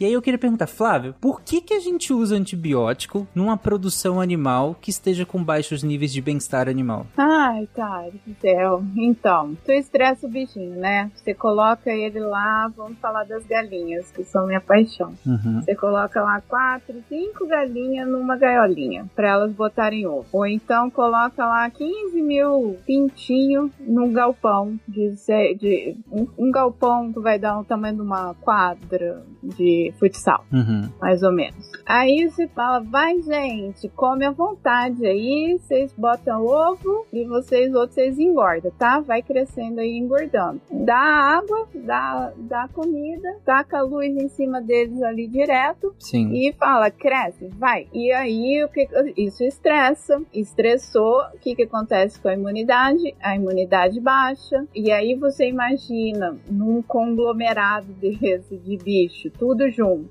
né? Aí vai ter fezes, vai ter urina, vai ter resto de ração, vai ter isso, vai ter aquilo. Então o ambiente também não fica o mais limpinho possível. E aí acaba é, você é, predispondo esses animais a ter algum tipo de infecção, né? Então é uhum. usados aí os probióticos para aumentar a imunidade, os pré-bióticos e aí também os antibióticos para fazer o tratamento dos animais que estão doentes. E aí você usando esses antibióticos, todo esse tipo de medicamento, acaba que ó, vai, em algum momento os micro-organismos vão criar resistência, esse, essas substâncias vão é, vai virar dejeto, né? Vai sair dali é, em forma de dejeto das fezes, da urina desses animais, vai para o tratamento, quando tem do tratamento de dejeto, mas acaba é, essas moléculas ficando na água, que a gente toma, e que aí a gente causa, é, a gente acaba criando resistência para os tratamentos das infecções, aí aparecem uhum. as superbactérias, vira um rolo tão grande, um, uma bola de neve tão gigante que que, tipo assim, que é uma coisa que quando eu vou conversar com alguém, falo assim, ai, mas eu nem como carne. Eu não. Eu falei, mas tu bebe água? então, então vamos pensar junto aqui, porque o problema é para todo mundo, do mundo inteiro. Sim. Entendeu? Então, essa parte do, do, dos antibióticos é extremamente importante, tem que ser muito discutida. Uhum. E tem que usar porque a gente coloca tudo junto e não respeita tudo isso que a gente tá falando. Sim. né? Exato. E a própria questão de ser uma produção em massa também, né? Você não vai fazer um tratamento de cada Exato. animal. Você já, já põe tudo, até mesmo antes de ter problema, já bota, né? É, você tem uma granja, gente, nem tão grande assim, mas é uma granja de 10 mil aves. Você tem 10 mil aves. Você vai tratar a, a, a Josefina? Não vai, você nem sabe que ela tá doente. Você sabe que, que tem ali um monte de doente. Então você coloca na água, você coloca na ração. E nisso você, você acaba. É óbvio que eh, a gente já discutiu essa questão da resistência bacteriana, né? Você vai causando desafios a, a- a essas bactérias e elas cada vez vão, cria- vão compartilhando mecanismos de resistência. E essas bactérias, inevitavelmente, vão chegar nos seres humanos, vão chegar nos corpos d'água, vão chegar em várias uh, uh, maneiras de chegar nos seres humanos. Tem até microplástico na gente. Eu nunca comi plástico, mas. Exatamente. pois é, pra vocês verem, né? E, e tudo isso tá dentro do, do que a Flávia tá falando, tá dentro do conceito de saúde única, né? Que é você pensar a saúde ambiental, a saúde animal e a saúde humana, a saúde de animais não humanos e a saúde humana como uma coisa que é indissociável. Porque não adianta só você olhar pra uma. Se você olha só pra uma, é míope, porque as outras inevitavelmente vão impactar em uma dessas. As três são indissociáveis. Então não adianta só você achar que a granja de suíno é muito longe e você só compra seu frango no supermercado. Ou então, como a Flávia colocou, você é vegetariano, você é vegano, você não consome nada disso. Não importa, o impacto também chega em você. E tanto quanto quem come 10 quilos de frango. Nesse sentido de pensar isso como saúde única, o impacto vai ser tão grande quanto em qualquer outra pessoa que viva na mesma sociedade. Ou que viva no mesmo planeta. É, porque a, essa, a saúde, o conceito de saúde única, né, vai englobar a saúde do ser humano, a saúde do animal e a saúde do ambiente, né? Então, assim, se, é, é, esses tipos de criação, né, intensiva, e não sei o quê, quando você tem muito bicho junto, vai ter muito cocô junto, né? Vai ter, vai, vai ter, e, e isso aí requer um tratamento muito bem feito. Uhum. É igual nas cidades que tem muito ser humano morando num espaço pequeno. Exa- é Todos exatamente a mesma coisa, entendeu? E aí, quem que vai fazer esse tratamento desse dejeto? Esse dejeto vai ser jogado para onde depois? E mesmo que seja jogado para onde depois, esse impacto no ambiente não vai ter impacto no ambiente? Óbvio que vai ter impacto no, no ambiente. Então, por isso que, que, que a saúde única aí, ela engloba a saúde do meio ambiente também, porque todos esses, esses fatores, eles vão estar envolvidos, não tem pra onde a gente fala, não, ó, mas é que eu faço. Não, tu tá dentro também. Tá todo Uhum. mundo dentro do mesmo pacotinho chamado planeta Terra e não tem escape. Ou a gente discute todo mundo junto, ou Uhum. então abraço. Só, só um leve disclaimer, e Flávia, você me complemente se, se precisar, é que é, às vezes a gente tá falando de algumas produções aqui e fica parecendo que é a coisa, talvez pra quem não conhece, ou então pra quem é da área e esteja nos ouvindo, tá falando, cara, mas não é assim que funciona a produção, porque eu trabalho esse, com isso e com aquilo e não é assim. A gente sabe que tem níveis de, muito diferentes de produção animal. A gente sabe que tem níveis muito diferentes de granjas, por exemplo, de granjas de suínos, de, de, de aves, de modo geral. A gente sabe que tem níveis muito diferentes. São os 30% que você falou, que é 70% é. E ainda tem isso, né? Tá, entra naqueles 30%. E, ah, mas eu conheço um monte. 30% de 80 milhões é muita coisa. Sim, é, é, é que é, um- é uma discussão que, eu- que eu sempre tenho quando eu vou falar de, de, de produção de suíno, porque a produção de suíno, cara, tem produção de suíno super top, assim, de, de, de suíno que tem chip na orelha, que só come o que a máquina liberar e ela sabe exatamente quanto que deu por dia para aquele suíno. Não tem uma sujeirinha perto do suíno ali, porque tem um monte de controle, mas ainda assim, a gestação desse suíno é numa gaiola, um suíno gigantesco dentro de uma gaiola. Ah, mas tem gestação coletiva. É minoria da minoria no Brasil hoje. Tô mentindo, Flávio? Não, não tá mentindo. É, essas são, assim, exceções. Uhum. Fala, nossa, tem uma granja ali. Aí vai todo mundo lá pra ver, porque, né, todo mundo quer ver aquela granja específica, pouco diferentona, porque não é o padrão. Sim. Simplesmente não é o padrão. E, e- e em outros países aí que tem outros o- ah, tecnologias maiores até que aqui tem impacto ambiental do mesmo jeito. Sim. É menor? É menor. Tem impacto? Tem impacto. Então, não, não adianta a gente ficar cheio de dedo querendo achar que a gente. Ah, não, ó, estamos aqui. Não, não estamos. A gente tem muito para discutir, muito para desenvolver em relação a isso. Essa questão ambiental, ainda a gente, por azar dos animais aí, indivíduos, né? É, ela vai ser, eu acredito que ela deve ser é, evoluída mais rapidamente uh, do que o do bem-estar desses animais. Se bem que assim, você melhorando o bem-estar. Por mais que seja, exato, por mais que esteja relacionado, né? A questão uhum. ambiental ainda está mais obviamente afetando os seres humanos, né? O bem-estar animal é, é, só, é só empatia. É, é, é, a minha, a minha percepção é, é então, é, e é isso que é meio doido, né? Porque parece que o ser humano fica buscando esse argumento utilitarista, né? Sim. E como se, como se, e é a para mim isso é a falta de empatia com um outro ser que pode sentir dor, tipo, que sente dor, que sofre. É isso que, né, assim, eu não,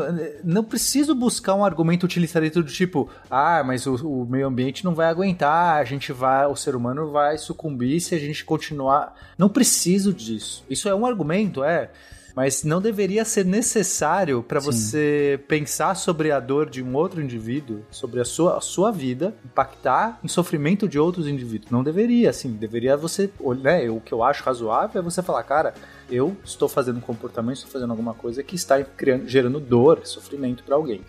E, e daí é, essa, é, esse ponto, assim, eu acho que tocar um pouco na ferida, é, é assim, é, gente, por que, que a gente tem uma cultura, né? A gente tem uma cultura hoje, uma cultura de consumo de carnes, consumo de, de maus tratos aos animais em geral, né? Assim, de, de enfim, como, né, como tá aqui nos dados, 80%, 75% não respeitam esse mínimo, né? Esse mínimo legal, esse mínimo, né? Mas que, que mesmo esse mínimo legal, a gente já tá entendendo hoje como sociedade que talvez já não seja nenhum mínimo, né? Assim, mas uhum. isso é muito louco.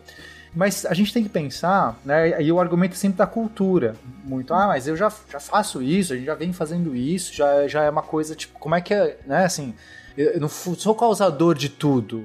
Mas aí eu faço, gosto de trazer uma reflexão que é, um dia foi legal, foi normal, né? Além de ser legal, a legislação mesmo, era, era normal, era bacana você escravizar uma pessoa, era normal, era, era tipo, ok, eu sou um dono de fazenda e meus escravos, não teria problema nenhum desse ponto de vista. Um dia foi normal essa coisa, e a sociedade foi entendendo, a gente foi fazendo essa reflexão e foi percebendo que não era legal. Ah, o era pena, bacana. eu lembrei é. de uma situação aqui que a respeito de vaquejado, né? Nossa Você utiliza o cavalo e para é, pegar os bezerros que estão correndo numa pista. Uhum. É, aí uh, teve uma época que a, foi proibida a vaquejada e depois de um tempo liberaram a vaquejada. A, a promotora aqui do município na época juntou o pessoal da associação de vaquejada que estava proibido de ser feito, né? E falou não, vamos fazer a festa assim. Ela saudável. Beleza, então. Aí vai ter nenhum animal pode sofrer isso, nem aquilo, nem aquilo outro. Pegou lá a legislação de mostrar Tá, tá, tá, tá, tá, tá, tá, tá, tá. você vai garantir? Aí ele, ah, mas assim, não sei o que, não sei o que. É, é,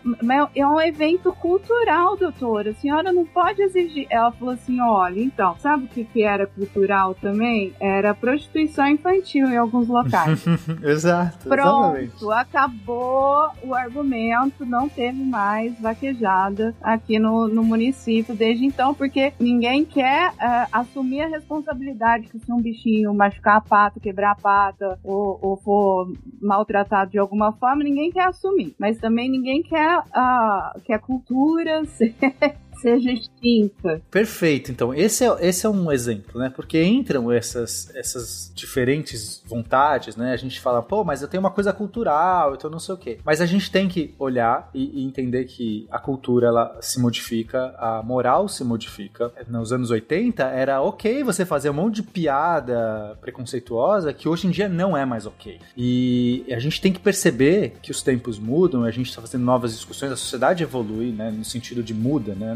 A sociedade vai mudando e eu acho que essa é uma discussão pertinente. Então, a gente tem que é, parar de só usar esse argumento da cultura, o que eu já fazia e tudo mais, e começar a ter mais responsabilidade das, das nossas escolhas. Exato. Então, para mim, é isso. É, e... A gente tem que olhar para esse, esse, jeito que a gente está produzindo comida, criando animais, tem que discutir mais e mais se isso tá bom desse jeito e, na minha opinião, não está bom. E a gente tem que começar a fazer nossas escolhas. Então a gente tem também muita coisa que a gente pode fazer. Você pode começar a, a a impor a sua vontade, tanto escolhendo nos produtos disponíveis, quanto participando mais, discutindo mais, se engajando um pouco mais disso e não sendo só passivo nessa discussão.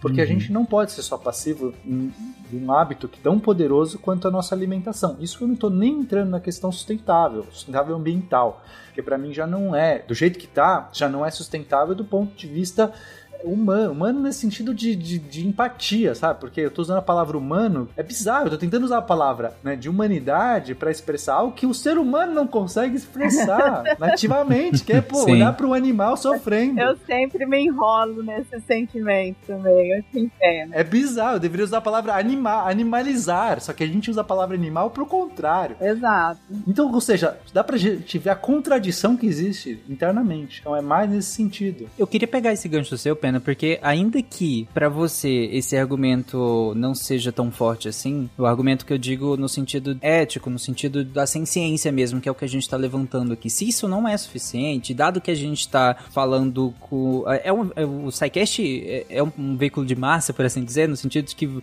pode atingir milhares, milhões de pessoas e de diferentes classes diferentes, enfim, de, de, mais diversos tipos diferentes de, de acessos que as pessoas tenham e que estão nos ouvindo aqui. Os outros argumentos são argumentos válidos também. Então, a, a questão da, da, ambiental, diminuir o, é, o consumo é necessário para que a gente diminua a pegada ambiental da produção. É, eu acho que esse é um argumento também muito importante, porque ele também pega muita gente, sabe? É, a uhum. gente desmata mais para produzir mais proteína animal. A gente usa mais agrotóxicos para produzir os grãos que são utilizados na alimentação da, da, desses animais. Quantidade de água também que você precisa para produzir um quilo de carne comparado com você produzir um quilo de qualquer vegetal também. Uhum. São, também é, de fato, assim, é, não, esses argumentos são muito importantes, né? Mas é só uma, um detalhe assim, não dá para comparar um quilo de carne com um quilo de alimento, tipo um chuchu que tem água, enfim, só assim, não é uma boa comparação o peso, não é o valor nutricional. Mas sim, de qualquer forma, assim. Não, mas a quantidade de água é na produção, né? Uhum. É, e a quantidade de água, inclusive, tem uma questão aí de, de, de, de soberania nacional, né? Porque no momento em que a gente gasta tanta água para produzir um quilo de carne e exporta esse quilo de carne, estão pagando pela carne e pela água? Ou estão pagando só pela carne no mercado de carne? Estão uhum. pagando por, pela nossa água? Estão pagando pelo impacto que tirar essa água daqui gera? isso também é uma coisa bem interessante que a gente tem que pensar, porque só exportar a proteína animal e, e, e alimentar o mercado voltado para isso e não conseguir é, é, ressarcir esses danos, se é que são possíveis é, de serem ressarcidos. Como é que vai ressarcir a água gasta? Não ressarce, perdeu. Sim, isso, isso tem que ser pensado. Então, é um argumento também a mais, sabe? O impacto que a gente tem na biodiversidade, o impacto sobre o Cerrado, que é onde eu tô aqui, que eu posso falar um, um pouco melhor, o impacto sobre a Amazônia, da produção de proteína animal, é gigantesco. Então a gente também tem que levar em consideração todos esses argumentos, porque é, todos eles são válidos, né? Ainda que um não te toque tanto quanto o outro, há muitos argumentos e aí que é a intenção. A gente tem argumento para é. todos, é, para todo mundo, né? Do que você tá brincando, Chaves? Não tô brincando de nada, estou matando incestos. E como é que você mata eles? Jogando gasolina em cima deles. Ai, coitadinhos. E isso não dói muito? Não. Como é que você sabe? Eles não gritam. E um deles, inclusive, que é a, talvez seja um dos que a gente ainda não, não, citou tanto, é a saúde do próprio ser humano. A saúde individual do ser humano. A gente falou um pouquinho em relação ao antibiótico, mas a gente sabe que o consumo de, de carne, tanto carne é, in natura, carne vermelha, normal, quanto carne processada, está associado ao maior risco de câncer, né? Câncer principalmente de colo, câncer coloretal, né? De modo geral, é, e alguns outros tipos também. a gente sabe que é, é um fator forte, né? Nem um fator muito de baixo. Eu vou deixar na, na postagem desse episódio alguns links de algumas pesquisas, inclusive do, do é, brasileiras, fazendo essa associação, e é uma associação bem forte, bem interessante entre o, o, consumo exagerado do, do, de proteína animal e, e, principalmente o consumo de carnes processadas com alguns tipos de cânceres de colo retal e algumas outras neoplasias também. Então, até para nossa própria saúde, isso é importante que se faça essa redução. É, e quando a gente fala do consumo exagerado, né, justamente isso. Hoje, culturalmente, né, a maioria da,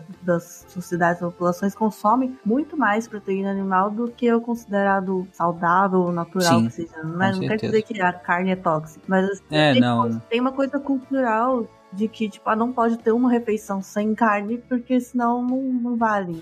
E aí, quando a gente fala assim, proteína de origem animal, a gente tá falando de leite, Isso. tá falando, não é só de carne, é. de ovo também. Um uhum. dia eu tava conversando com uma moça, amiga de uma amiga minha, que é toda malhadona, bonitona, ela falou, como seis ovos por dia. Falei, olha, que coisa, né? tipo assim. Aí a gente conversando disso, ela e, e falou, aí eu falei, ah, galinha bota, é, galinha poedeira bota 300 ovos no ano, mais ou menos, né? Uhum. Então dá quase um ovo por dia. E galinha ao natural bota 50, 80 ovos por ano. Então a gente, além da gente forçar a barra da galinha, né? A gente força a nossa barra comendo tanto ovo assim também. E leite, a gente toma leite que parece que a, a, a gente não é é mais bebê, não é bezerro, não é filhotinho para beber sangue de leite, né? Sim. Então a gente consegue, ah, não, eu gosto de tomar um leitinho ali com não sei o que, faz um bolo com manteiga, né? mas vai, sejam ponderados, né? Vamos, hum. vamos com calma que o mundo não vai se acabar assim. Você vai ter que comer toda a carne de uma vez só. Eu só queria fazer uma ressalva em relação a, a isso. É, a gente aqui não, não tá falando é, em relação ao consumo de leite, por exemplo, leite, ovo e tal, é porque isso isso cai tanto em pseudociência maluca, a gente não tá falando que isso não é bem, faz bem pra saúde de modo geral. É, leite, de modo geral, só há uma contraindicação no consumo se você tem algum tipo de alergia ou intolerância. Leite não é inflamatório, igual um monte de, de blogueiro de dieta aí. Ah, é, é tem mais essas coisas. Né? Espalha. Né? Leites, de modo geral, se você tem intolerância ou se você tem algum tipo de alergia, ele vai te causar um, um nível de desconforto ou até uma reação um pouco maior. Mas caso contrário, não. O que a gente tá falando é outra coisa. A gente está falando sobre consciência excesso, né? em relação aos animais e consciência em relação ao ambiental. E quando a gente fala de carne processada e carne in natura também, aí sim a gente está falando sim de, de, de, um impacto direto na saúde humana. Impacto de, que já tem muita evidência associando com o aumento do, do de neoplasias, principalmente de câncer de, de colo, câncer retal também. Aí sim eu posso falar um pouco mais direto. Só fazendo essa ressalva para também ninguém sair daqui falando pseudociência maluca às custas do que a gente está falando, né? E se o mundo consome mais carne do que é saudável, o Brasil tá no topo, né? O Brasil tá um dos países que mais consomem carne do mundo. Então a gente tá assim, muito acima da média. Como tudo no Brasil, de maneira muito desigual, né? Porque a gente uhum. tem é. grande parte da população que perdeu muito acesso à proteína animal, perdeu muito acesso à carne, principalmente, né? A carne bovina, que é a carne que a gente né, talvez mais valoriza na, no Brasil. É, grande parte da população, nos últimos anos, perdeu acesso a essa proteína. É, e, e, aí é um assunto que a gente não vai entrar aqui, porque não, nem dá tempo mais, e é um assunto muito complicado de se falar, porque é, a, o, o, acesso a essa proteína no, no Brasil, para vocês terem noção de como isso é cultural, o acesso a essa proteína é visto como status, né? É visto como, ascen, uh, como ascensão social. E de certa forma é uma ascensão social uh, consumir mais proteína animal, principalmente carne bovina. Aqueles festivais de carne, né? Isso, isso, a gente teve uma grande parcela da população que perdeu esse acesso. Então é realmente complicado. A gente precisa gravar um cast sobre soberania alimentar. Falaremos, com certeza faremos sim. Mas só para amarrar é, é, essa questão, por que então o, o que reduzir, por exemplo, uma das coisas, por que, que reduzir o consumo de proteína animal? Por que, que é, exigir que a, a, proteína animal que a gente consome tenha certificação, por exemplo, de que esse animal está sendo tratado com o mínimo de bem-estar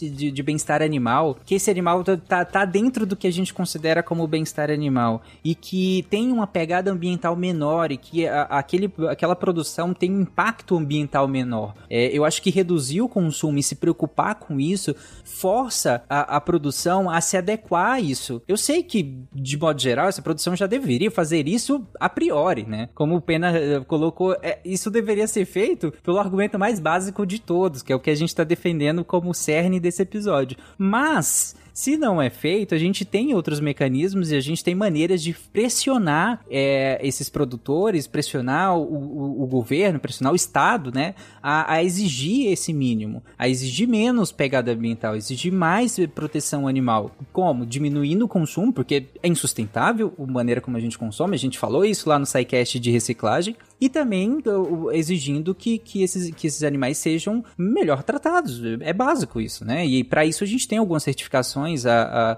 Proteção Animal Mundial tem alguns uns artigos específicos sobre isso, a gente vai deixar na postagem desse episódio também. Mas, gente, agora para finalizar de verdade esse episódio, é, eu queria entrar justamente no segundo tópico dentro dessa questão por que, que a gente está falando de, de ciência animal, porque tem um outro grupo de animais que também são extremamente impactados por essa, que, como é que a gente chama? Falta de empatia?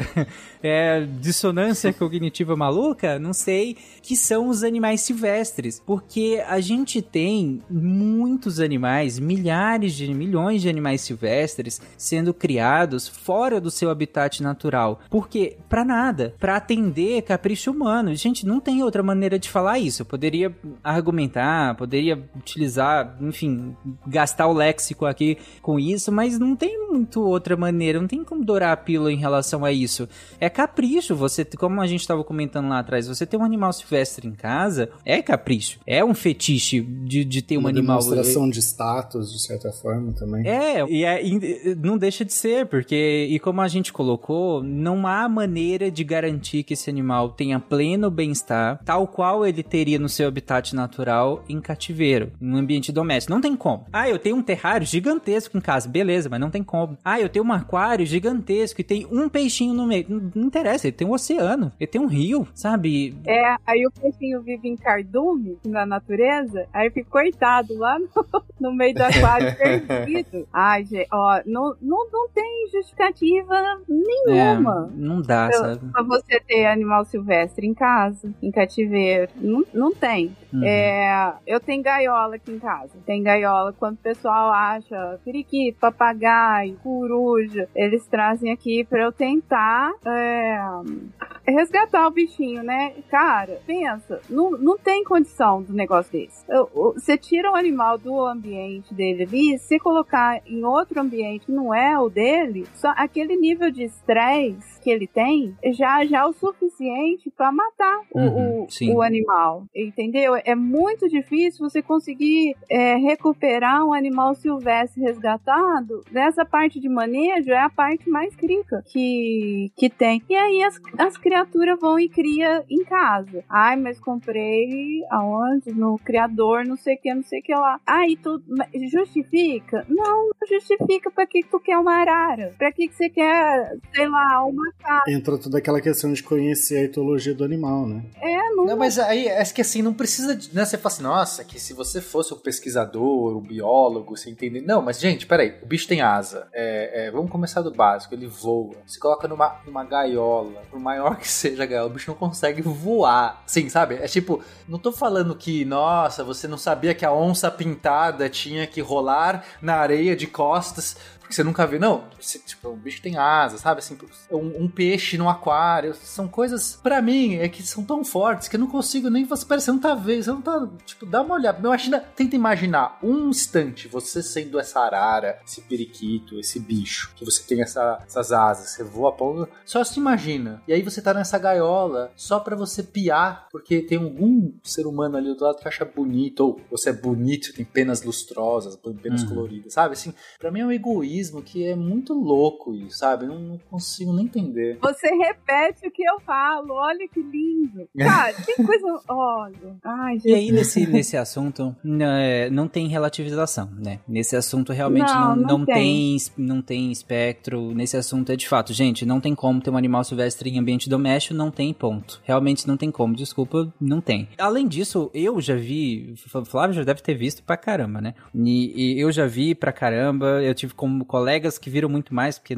ah, silvestres não é bem minha área, mas a maioria, pelo menos que eu tenha tido contato, a maioria das pessoas não entende nada do comportamento dos animais silvestres, mesmo quando compram um animal silvestre de criador legalizado, tudo documentado, bonitinho e tal. Não entendem, elas não sabem, não sabem mesmo digo, o básico. A maioria não sabe o básico. Tanto que quem tá me ouvindo, que é médico veterinário de animais silvestres ou que, que é estudante e faz, tem contato com isso, comenta nesse episódio quantas vezes vocês já viram chegar animal em clínica veterinária de animais silvestres com disfunções orgânicas das mais básicas possíveis, alimentares, é, por exemplo, desnutridos porque a, a, a, pessoa tem um jabuti só dá alface. alface. Porque tem uma, calo, uma calopsita e enfia só grão nela o tempo todo de, de, semente de girassol e a bicha tá, não aguenta mais. É, é, é isso é muito comum, gente, não é exceção. É, ai, ó, não, eu não tenho.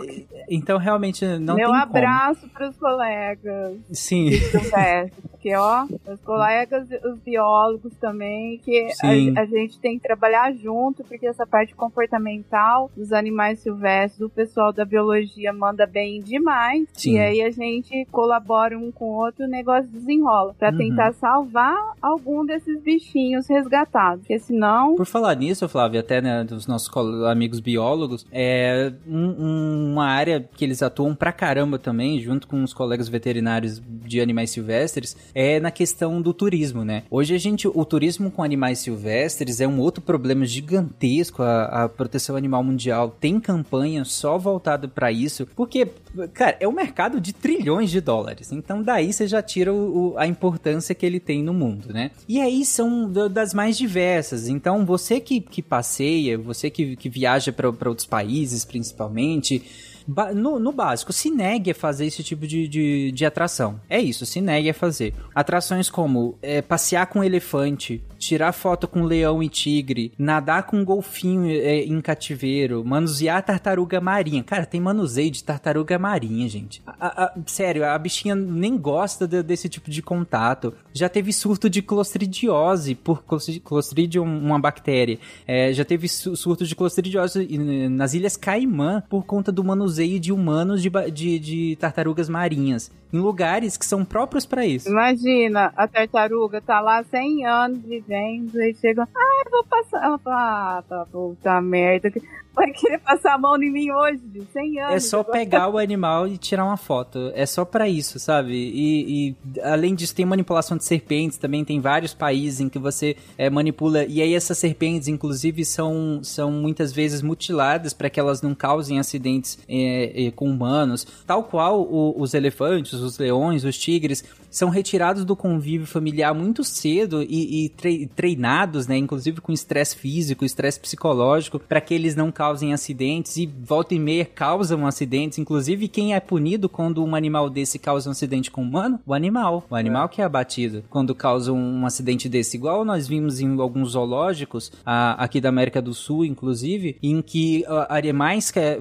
acabaram causando acidentes porque uma pessoa enfiou um braço dentro de uma jaula ou porque em outros momentos ali, durante o manejo, o animal acabou atacando o tratador ou, ou um convidado, enfim, quem é, quem é punido nesses casos é o animal. É o animal que é abatido. Deixar Cê... claro aqui, tá, que tem zoológicos e zoológicos. Sim, né? claro. Tem uma diferenciação boa aí na qualidade, na capacidade de alguns zoológicos aí que, que eles são especiais mesmo nessa parte de preservação das uhum. espécies, né? E, e estudos também. Sim. Agora tem uns que, pelo amor de Deus, devia chamar qualquer outra coisa. Tanto que tem um dado, Flávia, que, que, que mostra que 75% das atrações mundiais com animais causam impactos negativos no bem-estar desses animais. 75%. Então você tem 25% aí que não causam impacto negativo. Esses 25% que não causam, que são atrações com animais, geralmente são zoológicos ou santuários e ou santuários que justamente às vezes pegam animais vindos daqueles 75% e Aham. cuidam desses animais. E aí, nesses lugares, inclusive, você não tem contato direto com animais, com esses, com esses animais. Você pode visitar, você pode ver o habitat, você pode até, dependendo do lugar, dependendo do dia, de- das condições, você pode até avistar os animais e tal, mas você não vai tirar fotinha. Você não vai tocar nesses animais. Gente, são animais silvestres, não tem chance de você tocar e tirar foto com um tigre, com um leão e com um elefante se ele não estiver sofrendo muito estresse, não tem a menor condição. Então, a, muitas dessas campanhas falam o básico do tipo, se você for para algum desses lugares, para alguns desses países que promovem esse tipo de, de turismo, não faça esse tipo de turismo, não incentive isso. É, é, tem, inclusive, a, a Proteção Animal Mundial tem algumas campanhas e direto com aquela TripAdvisor, né, que, que, que faz avaliação da, da- desses, dessas Dos questões locais. é, dessas questões turísticas pra punir esses locais, né? Pra diminuir a nota desses locais e favorecer outros que não fazem esse tipo de turismo com animais. Porque em todos esses turismos com animais, esses básicos que eu citei aqui, a- a- a- o bem-estar desses animais está extremamente impactado. Não tem a menor chance de, de você tirar foto com um tigre que esteja com bem-estar garantido. Pra fechar de um jeito mais good vibes, quem quiser ter animal silvestre, tem um jeito. Tem que ter um quintal, aí você planta árvore, de preferência árvore nativa, árvore da, da região que vai ter frutinha. Vai ter um monte de sabiá, um monte de, de bem-TV. Aqui no meu caso, já falei, veio até iguana, já apareceu uns bichos mais diferentes. Vai ter animal silvestre. Não é pra tirar foto, não é pra ficar pegando, mas vai ter ali. Você pode ficar vendo ele, É conviver com ele. divertidíssimo. Aham, uma delícia. Uhum. E você ainda vai observar ele no seu habitat natural, um comportamento natural do animal. Olha que divertido. E é divertido de verdade, não tô ironizando. Não, é ótimo. Bom, gente, então é isso. Ah, vocês querem comentar mais alguma coisa pra finalizar? Não, só queria falar que meu galo é rancoroso. Eu, eu tenho dois galos e uma galinha. O, um galo bateu no outro, eu separei os dois. Depois de três meses que eu levei o galinho mais velho pra, pra ficar no quintal com o mais novo que bateu nele, esse galo, ele, o galo mais velho, ele foi com tudo, ele queria revanche, ele ficou, ele é magoado, rancor, não posso colocar os dois no mesmo quintal, que ficou marcado para sempre na vida de Bertô naquele momento de Olha vida. aí, Queria famoso dizer, Bertor, inclusive. é, pois é, tem o rancor no coração também. Não tem essa de ninguém solta patinho de ninguém, não, né? Não.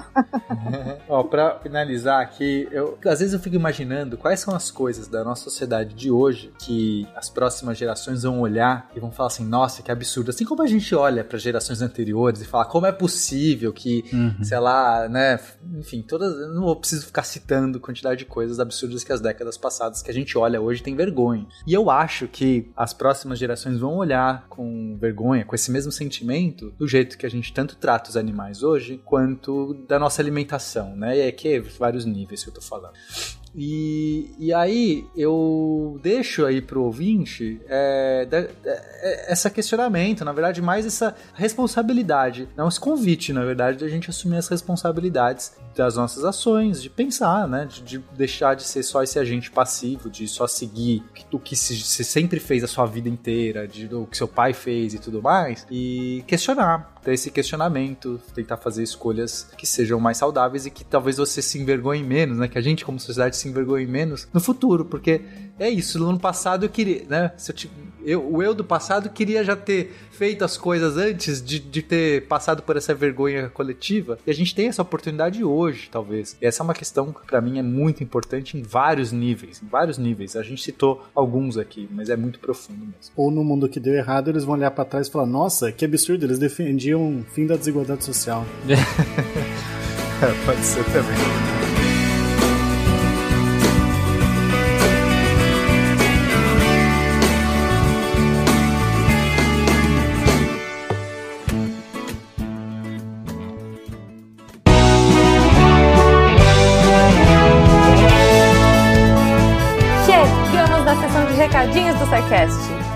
Eu sou a Jujuba, passando aqui só para avisar que se você ouvinte quiser ajudar o projeto a continuar divulgando ciência de forma divertida, você pode através do PicPay, Padrim ou Patreon. Além do SciCast, você ajuda a manter outros projetos da casa e a manter o site também, com a nossa produção diária de textos incríveis. Caso você ainda não tenha visto, a gente editou o patronato para esse ano. Temos novidades bem legais esperando por vocês. Os nossos lindos patronos que apoiam e amam o projeto tanto quanto a gente. Os links vão estar aí no post. Fora isso, se você quiser entrar em contato com a gente para dúvidas, sugestões ou, enfim, recadinhos quaisquer, é só mandar e-mail para contato@sicast.com.br. Por hoje é só e eu encontro vocês na semana que vem. Tchau.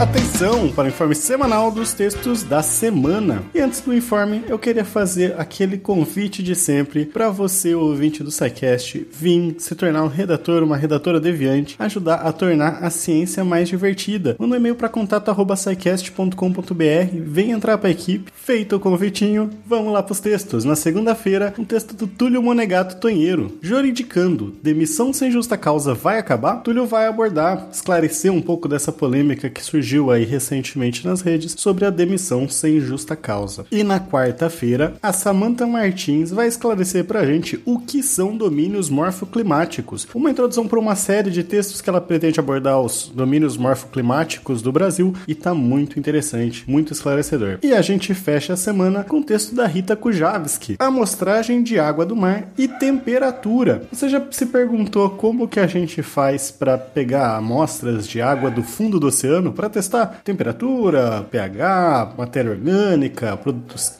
a, a química da água? Se você nunca se perguntou, aposto que você está se perguntando agora, então vai lá conferir o texto da Rita. Esses textos e mais, muito, muito mais, você encontra em www.deviante.com.br e já passa lá para ler os textos e deixar aquele comentário maroto, né? Elogiando, criticando, dialogando, pedindo mais textos para os nossos redatores, para as nossas redatoras, que eles gostam muito quando eles têm um feedback de vocês. Eu sou o André Trapani, dominando os oceanos sem justa causa e apagando a luz da Torre Deviante. Se a ciência não for divertida, tem alguma coisa errada. Tem que ser divertida. A coisa mais divertida que tem é a ciência.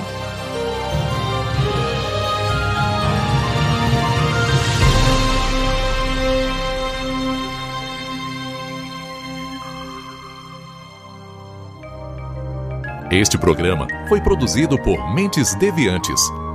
deviante.com.br.